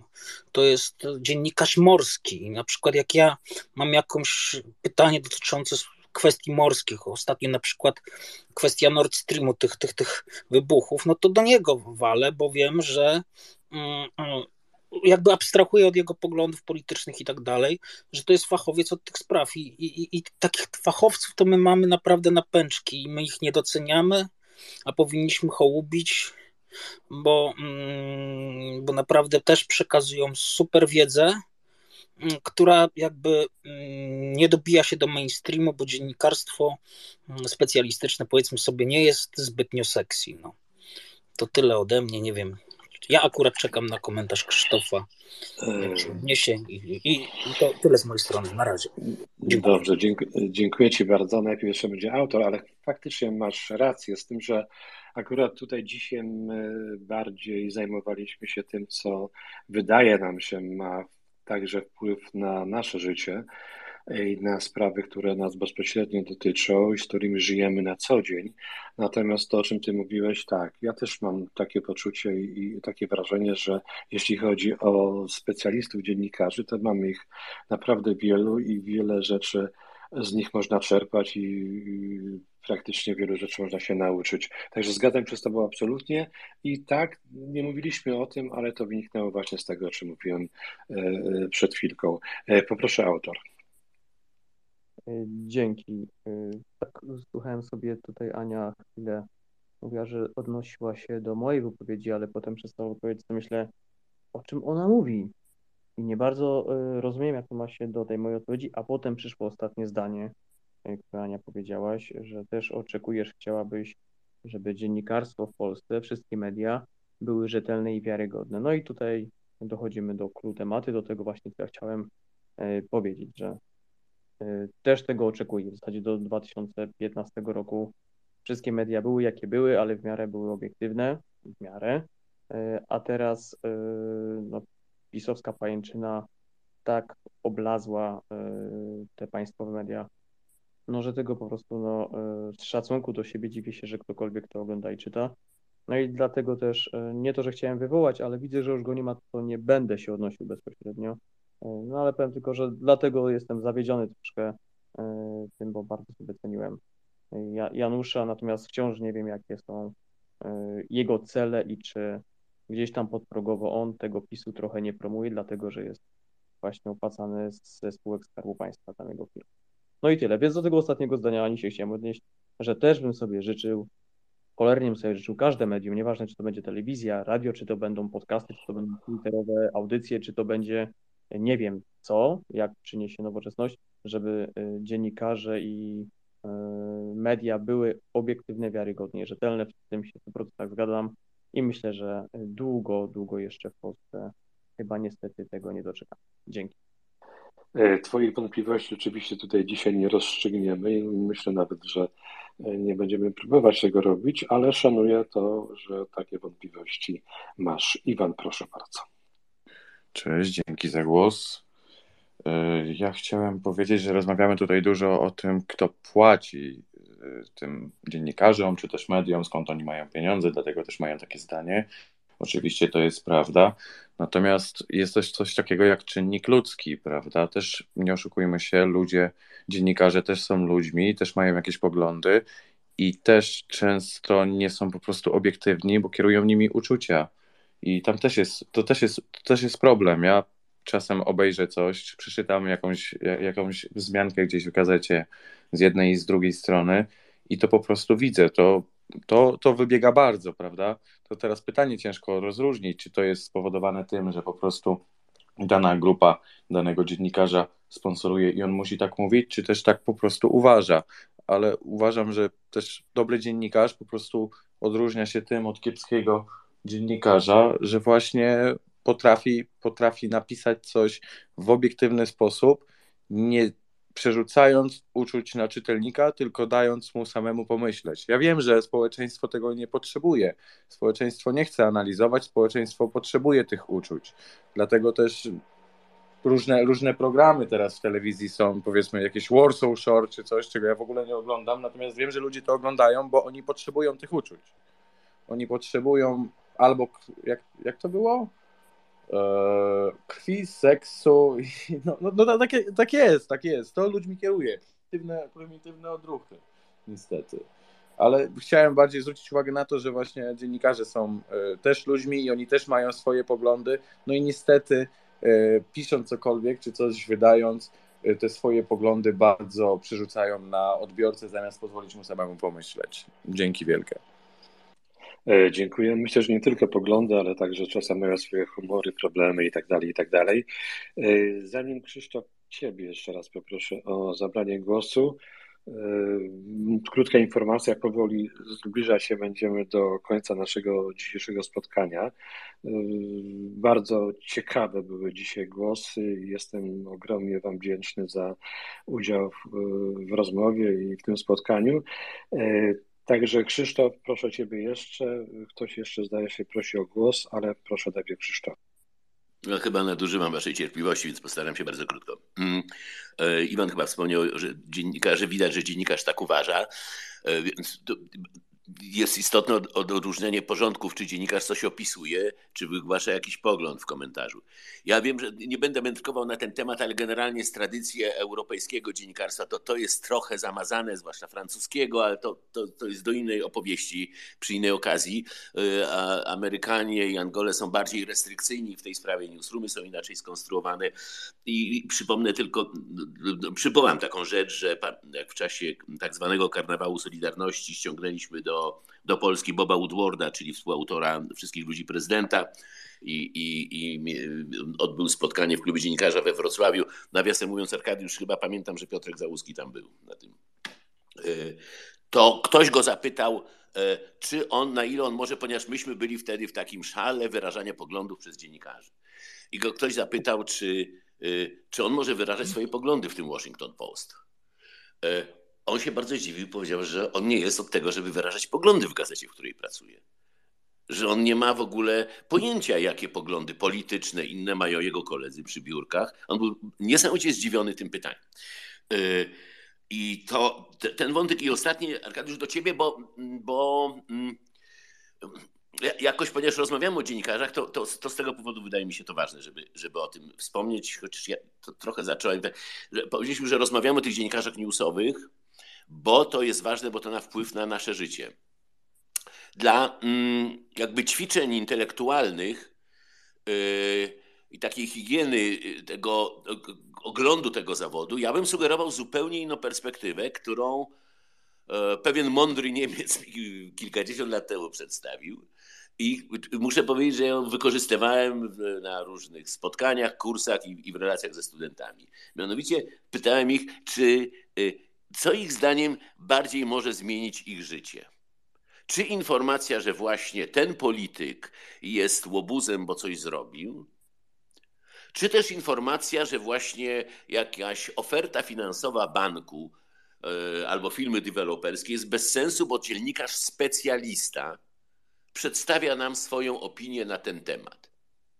I takich sfer z codzienności naszego życia, kończąc na tym, że mamy lokalne medium, które mówi, będzie przecena bardzo dla ciebie potrzebnych rzeczy od jutra w sklepie za trzecim rogiem. I to wpływa na nasze życie. Chcę, ja wiem, że to brzmi trochę trywialnie, ale też trzeba dostrzegać, i tu Janek, całkowicie się zgadzam z Jankiem, ten, tą wielką sferę dziennikarstwa specjalistycznego, która jest szalenie ważna, po które ludzie sięgają, bo potrzebują wiarygodnej porady w życiu. Od bardzo ważnej, bo ktoś z naszych bliskich choruje i rzucamy się teraz do, do internetów i patrzy, ich szukamy rzeczy, która jest dla nas wiarygodna, czyli portalu, który jest wiarygodny, blogu, który jest, jest wiarygodny. Po bardziej trywialne rzeczy, inwestycje w dom, w samochód, w co, w co innego. I ostatnie zdanie, Janek o to pytał, w tych bardziej cywilizowanych, tak bym to ujął, krajach to się docenia. Jest w nagrodach dla dziennikarzy w, w wielu krajach jest mnóstwo kategorii specjalistycznych, gdzie można Y, gdzie można spotkać nagrody przyznawane pismom niszowym za ich excellence, editorial excellence albo, editorial, albo journalistic excellence i tak dalej. U nas to jest niedo, nie, nie, niedoceniane, może to jest kwestia rozwoju cywilizacyjnego i tak dalej, ale to jest doceniane na świecie i to jest szalenie ważne. Dziękuję, przepraszam, że tak długo. Już, już więcej się nie zgłaszam. Bardzo proszę, możesz. Oczywiście masz absolutną rację, bo ty mówisz o tym idealnym świecie. Niestety my żyjemy w trochę mniej idealnym świecie i dlatego e, skupiamy się na rzeczach, które mm, wydają nam się ważne i istotne dla nas, a zapominamy być może właśnie o tym, co jest jeszcze ważniejsze, jeszcze istotniejsze. To tak trochę jak kiedyś było, że rzeczy normalne traktujemy jak nienormalne, a nienormalne jak, jak normalne. Proszę jeszcze na koniec może Marek. Okej, okay. ja, ja chciałbym się tylko tutaj odnieść do tego, że bardzo mi się podobała właśnie ostatnio wypowiedź przedmówcy, w sensie Krzysztofa K., że my generalnie czasami zapominamy o tym, że te dziennikarstwo to no nie jest takie jednolite. I co więcej, nawet kultura e, dziennikarska bywa różna, bo i, i co więcej, ta kultura dziennikarska nawet różni y, anglosasów, w sensie Amerykanów i, i, i na przykład Anglików, nie? Gdzie Anglicy chociażby w kwestii tej BBC y, i tego bardzo stricte oddzielenia informacji od komentarza zachowują się w ten czy w inny sposób. Amerykanie zachowują się też inaczej.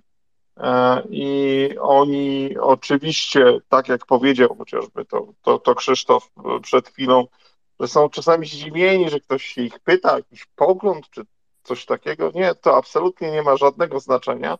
Ważne jest to, żeby przekazać prawdę, a jeszcze ważniejsze czasami bywa to, żeby e, ta prawda była na tyle szokująca, e, żeby tworzyła czytelnika. Taka jest niestety prawda. No, no, tak, tak to się odbywa w Stanach Zjednoczonych, nie?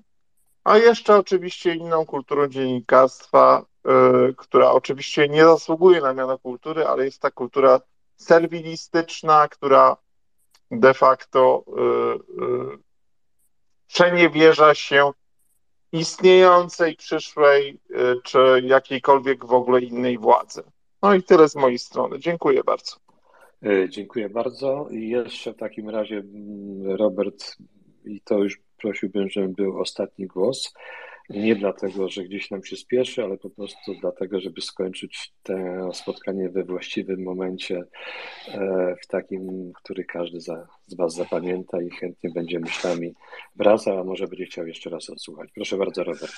E, super, ja wpadłem w ostatniej chwili, widzę. Myślałem, że to się dopiero rozkręca. Witajcie wszyscy. E, Krzysztofie, Marku, mądrych ludzi fajnie słuchać, tylko chciałbym tak zwrócić uwagę, że nie wiem, może było to pewnie wcześniej mówione, bo tutaj e, często mm, musimy się zdecydować, czy rozróżniamy mm, profesjonalnych, znaczy pro, dziennikarstwo powiedzmy e, takie klasyczne i dziennikarstwo e, social mediowe, czyli tam blogi i tak dalej. E, czy, e, czy jednak idziemy z tym e, nowym nurtem patrzenia na, na to, co się stało z rynkiem w ogóle, Wybacz, aż, ci się, aż, ci się, aż ci się już po koleżeńsku wtrącę, szczerze mówiąc, co to ma za znaczenie obecnie? Ale da, daj mi skończyć, Marku, bo, bo znaczy, dla niektórych ma, bo niektórzy widzą, patrzą w ten sposób. E, dziennikarze to są ci, którzy piszą w gazetach, e, ci, to, co piszą e, w mediach profesjonalnych, występują w radiu, a blogerów, blogerzy to są jacyś tacy, wiesz, ludzie, którzy sobie piszą, ale nie patrzą na nich jak na dziennikarzy.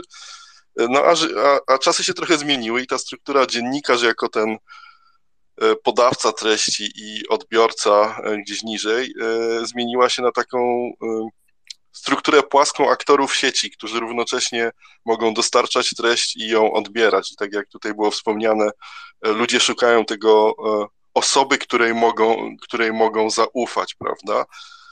I ja jestem na przykład całkiem niezły w programowaniu i, i w tej kwestii mu, można by mnie uznać za eksperta, do, który mógłby się wypowiadać jako dziennikarz profesjonalny w tej dziedzinie i doradzać, a równocześnie będę szukał e, lekarza w sieci, który potrafi mi na jakieś pytanie odpowiedzieć, jeżeli mam taką potrzebę. Więc e, no to się wypłaszczyło, nie? I to się nie tylko w dziennikarstwie wypłaszcza, czy, czy tam w obrocie wiedzą i informacją, E, tylko też w różnych innych dziedzinach życia. No, internet zmienił e, modele e, najróżniejszych interakcji społecznych, które mamy. Także no, clue jest, chodzi mi o to, że, że no, musimy się zdecydować, czy będziemy mówić dziennikarze, blogerzy, czy po prostu wszystkich uznamy za osoby, które są w stanie dostarczyć nam wartościową treść. E, dziękuję bardzo i tak zrobił nam się w sumie taki trochę temat rzeka. Myślę, że warto będzie jeszcze e, do tego tematu za jakiś czas powrócić. No dobrze, zrobię wyjątek. Jeszcze Robert Galiński, proszę bardzo. Yy, Przepraszam, Marku, ja tylko na sekundę i to z taką autoreklamą. Naprawdę autoreklamą. A w czwartek startujemy, tak jak obiecałem, tym wszystkim, którzy wspomagali mój projekt. W czwartek z Januszem Pietruszyńskim ruszamy e, z kopyta, a o szczegóły to już b- będą na moim profilu. Natomiast nie zostawiam Was i, i, i, i ci wszyscy, którzy wspomagali, naprawdę e, pamiętam o Was, po prostu trzeba było pewne rzeczy sobie poogarniać. Natomiast Panie Robercie, do, do przedmówcy mówię, ja, ja mimo wszystko chodzę do sklepu kupować buty, a nie kupuję ich w internecie. No, być może jak to boomersi mają. Dziękuję bardzo. Yy, Fakturę za reklamę prześlę Ci, tylko podaj mi Nie, adres. nie, nie, ja chciałem tylko zaprosić. Żartuję. To ja chciałbym tylko powiedzieć, że Robert absolutnie nie, nie, reklamował, nie, nie reklamował żadnego sklepu z butami, tylko mówił o tym, że dziennikarstwo może nagle być e, chyba raczej bardziej rozstrzelone, nie? Niż, niż sobie myślimy. Tak, tak, oczywi oczywiście, że tak, tylko ja po prostu sarkastycznie, znaczy inaczej, no może troszeczkę nie sarkastycznie, trosz, troszeczkę, żeby zakończyć dobrym humorem to, to spotkanie, chciałem, chciałem tak to podsumować. Przepraszam, jeżeli kogoś uraziłem. Ja tylko anegdotką pewną, taką a propos też takiej e, sfery właśnie, jak, jak to dziennikarstwo jest szerokie. Kiedyś spotkałem się z taką nazwą, że jest taki periodyk Grabarz Polski. Na początku myślałem, że to jest pismo branży funeralnej. Jakie było moje zdziwienie, że to okazało się, że to jest e, pismo dla e, miłośników horrorów. Dobrze. Yy, Słuchajcie, przepraszam bardzo, ale naprawdę musimy skończyć, bo chciałbym skończyć to w takim momencie, gdzie jeszcze mamy troszeczkę niedosytu, a nie wszystko wybrzmiało i już nikt nic więcej nie będzie miał do yy, powiedzenia. W takim razie, Aniu, poproszę Cię o małe, krótkie podsumowanie, e, przepraszając yy, Marka, który tutaj prosił jeszcze o głos, a później jeszcze ja na zakończenie chciałbym dwa zdania powiedzieć. E, Bardzo, e, bardzo fajne spotkanie, bardzo wartościowa dyskusja. Jak uważasz, Arkadiusz? Ja uważam, że dzisiaj bardzo, e, bardzo dużo e, treści wymieniliśmy. E, Bardzo mi się podoba. E, Słuchajcie, dziękujemy wszystkim za udział w audycji Radio Wolna Polska, za każdy głos w dyskusji. E, Mówiliśmy o misyjności dziennikarstwa, o tej kulturalnej, edukacyjnej, politycznej. E, Mówiliśmy też o etyce dziennikarskiej, o transformacji. E, Było o tym, tak jak Janusz powiedział, e, że zachodzi takie ważne e, zjawisko, e, znaczące, że dziennikarstwo schodzi do mediów, e, ale również ważną rolę odgrywa ta forma papierowa, e, szczególnie w środowiskach lokalnych, tak jak mówiła Ania. Mm.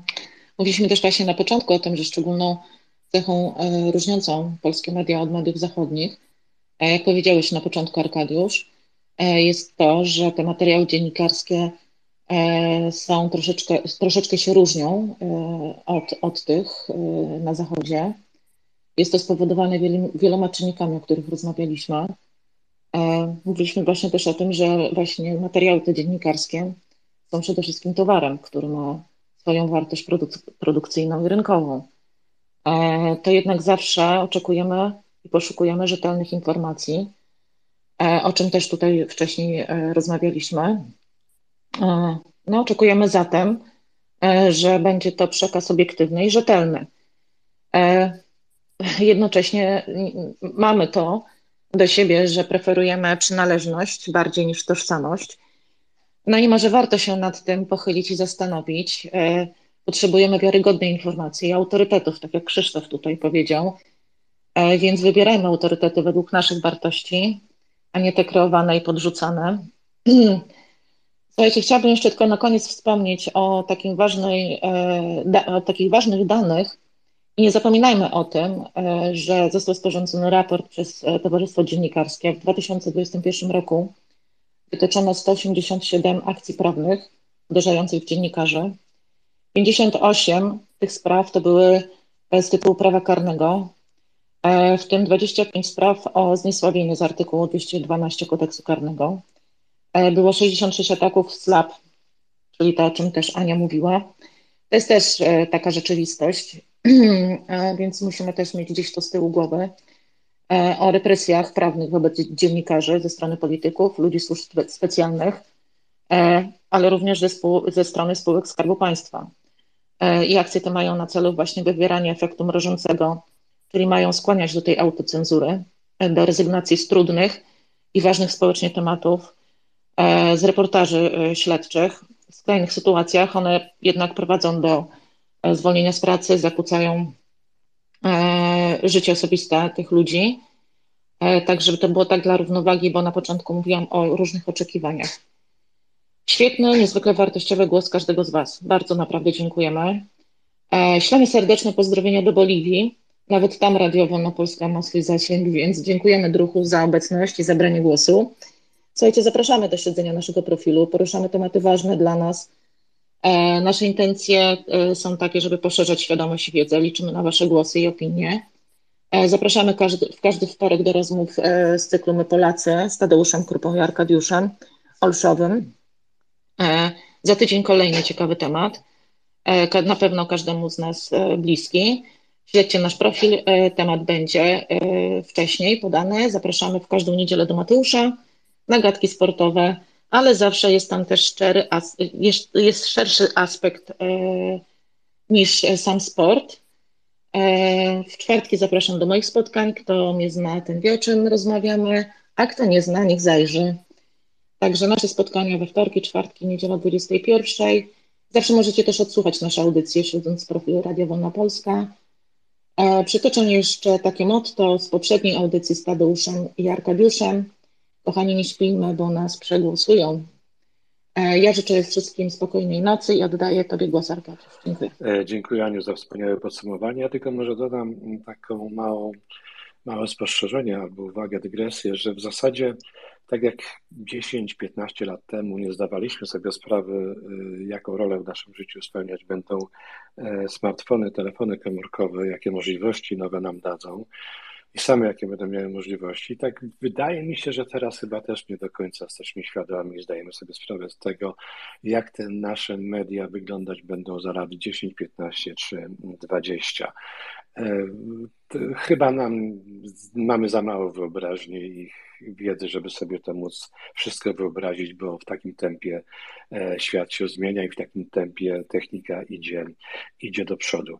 Ja tylko zaproszę Was jeszcze, mimo że Ania to już w pewnym sensie zrobiła, za tydzień we wtorek 11 mm, października, także o godzinie 21 już będę razem z Tadeuszem Krupą i tematem naszego spotkania będzie pytanie, czy demokracja w Polsce się przyjęła, a za dwa tygodnie e, zrobimy, czy, demok- czy chrześcijaństwo w Polsce się przyjęło. E, serdecznie wszystkim bardzo dziękuję za udział w dzisiejszym spotkaniu. Było ono dla mnie bardzo interesujące, ale także pouczające w wielu, wielu aspektach. Dowiedziałem się wielu bardzo interesujących rzeczy.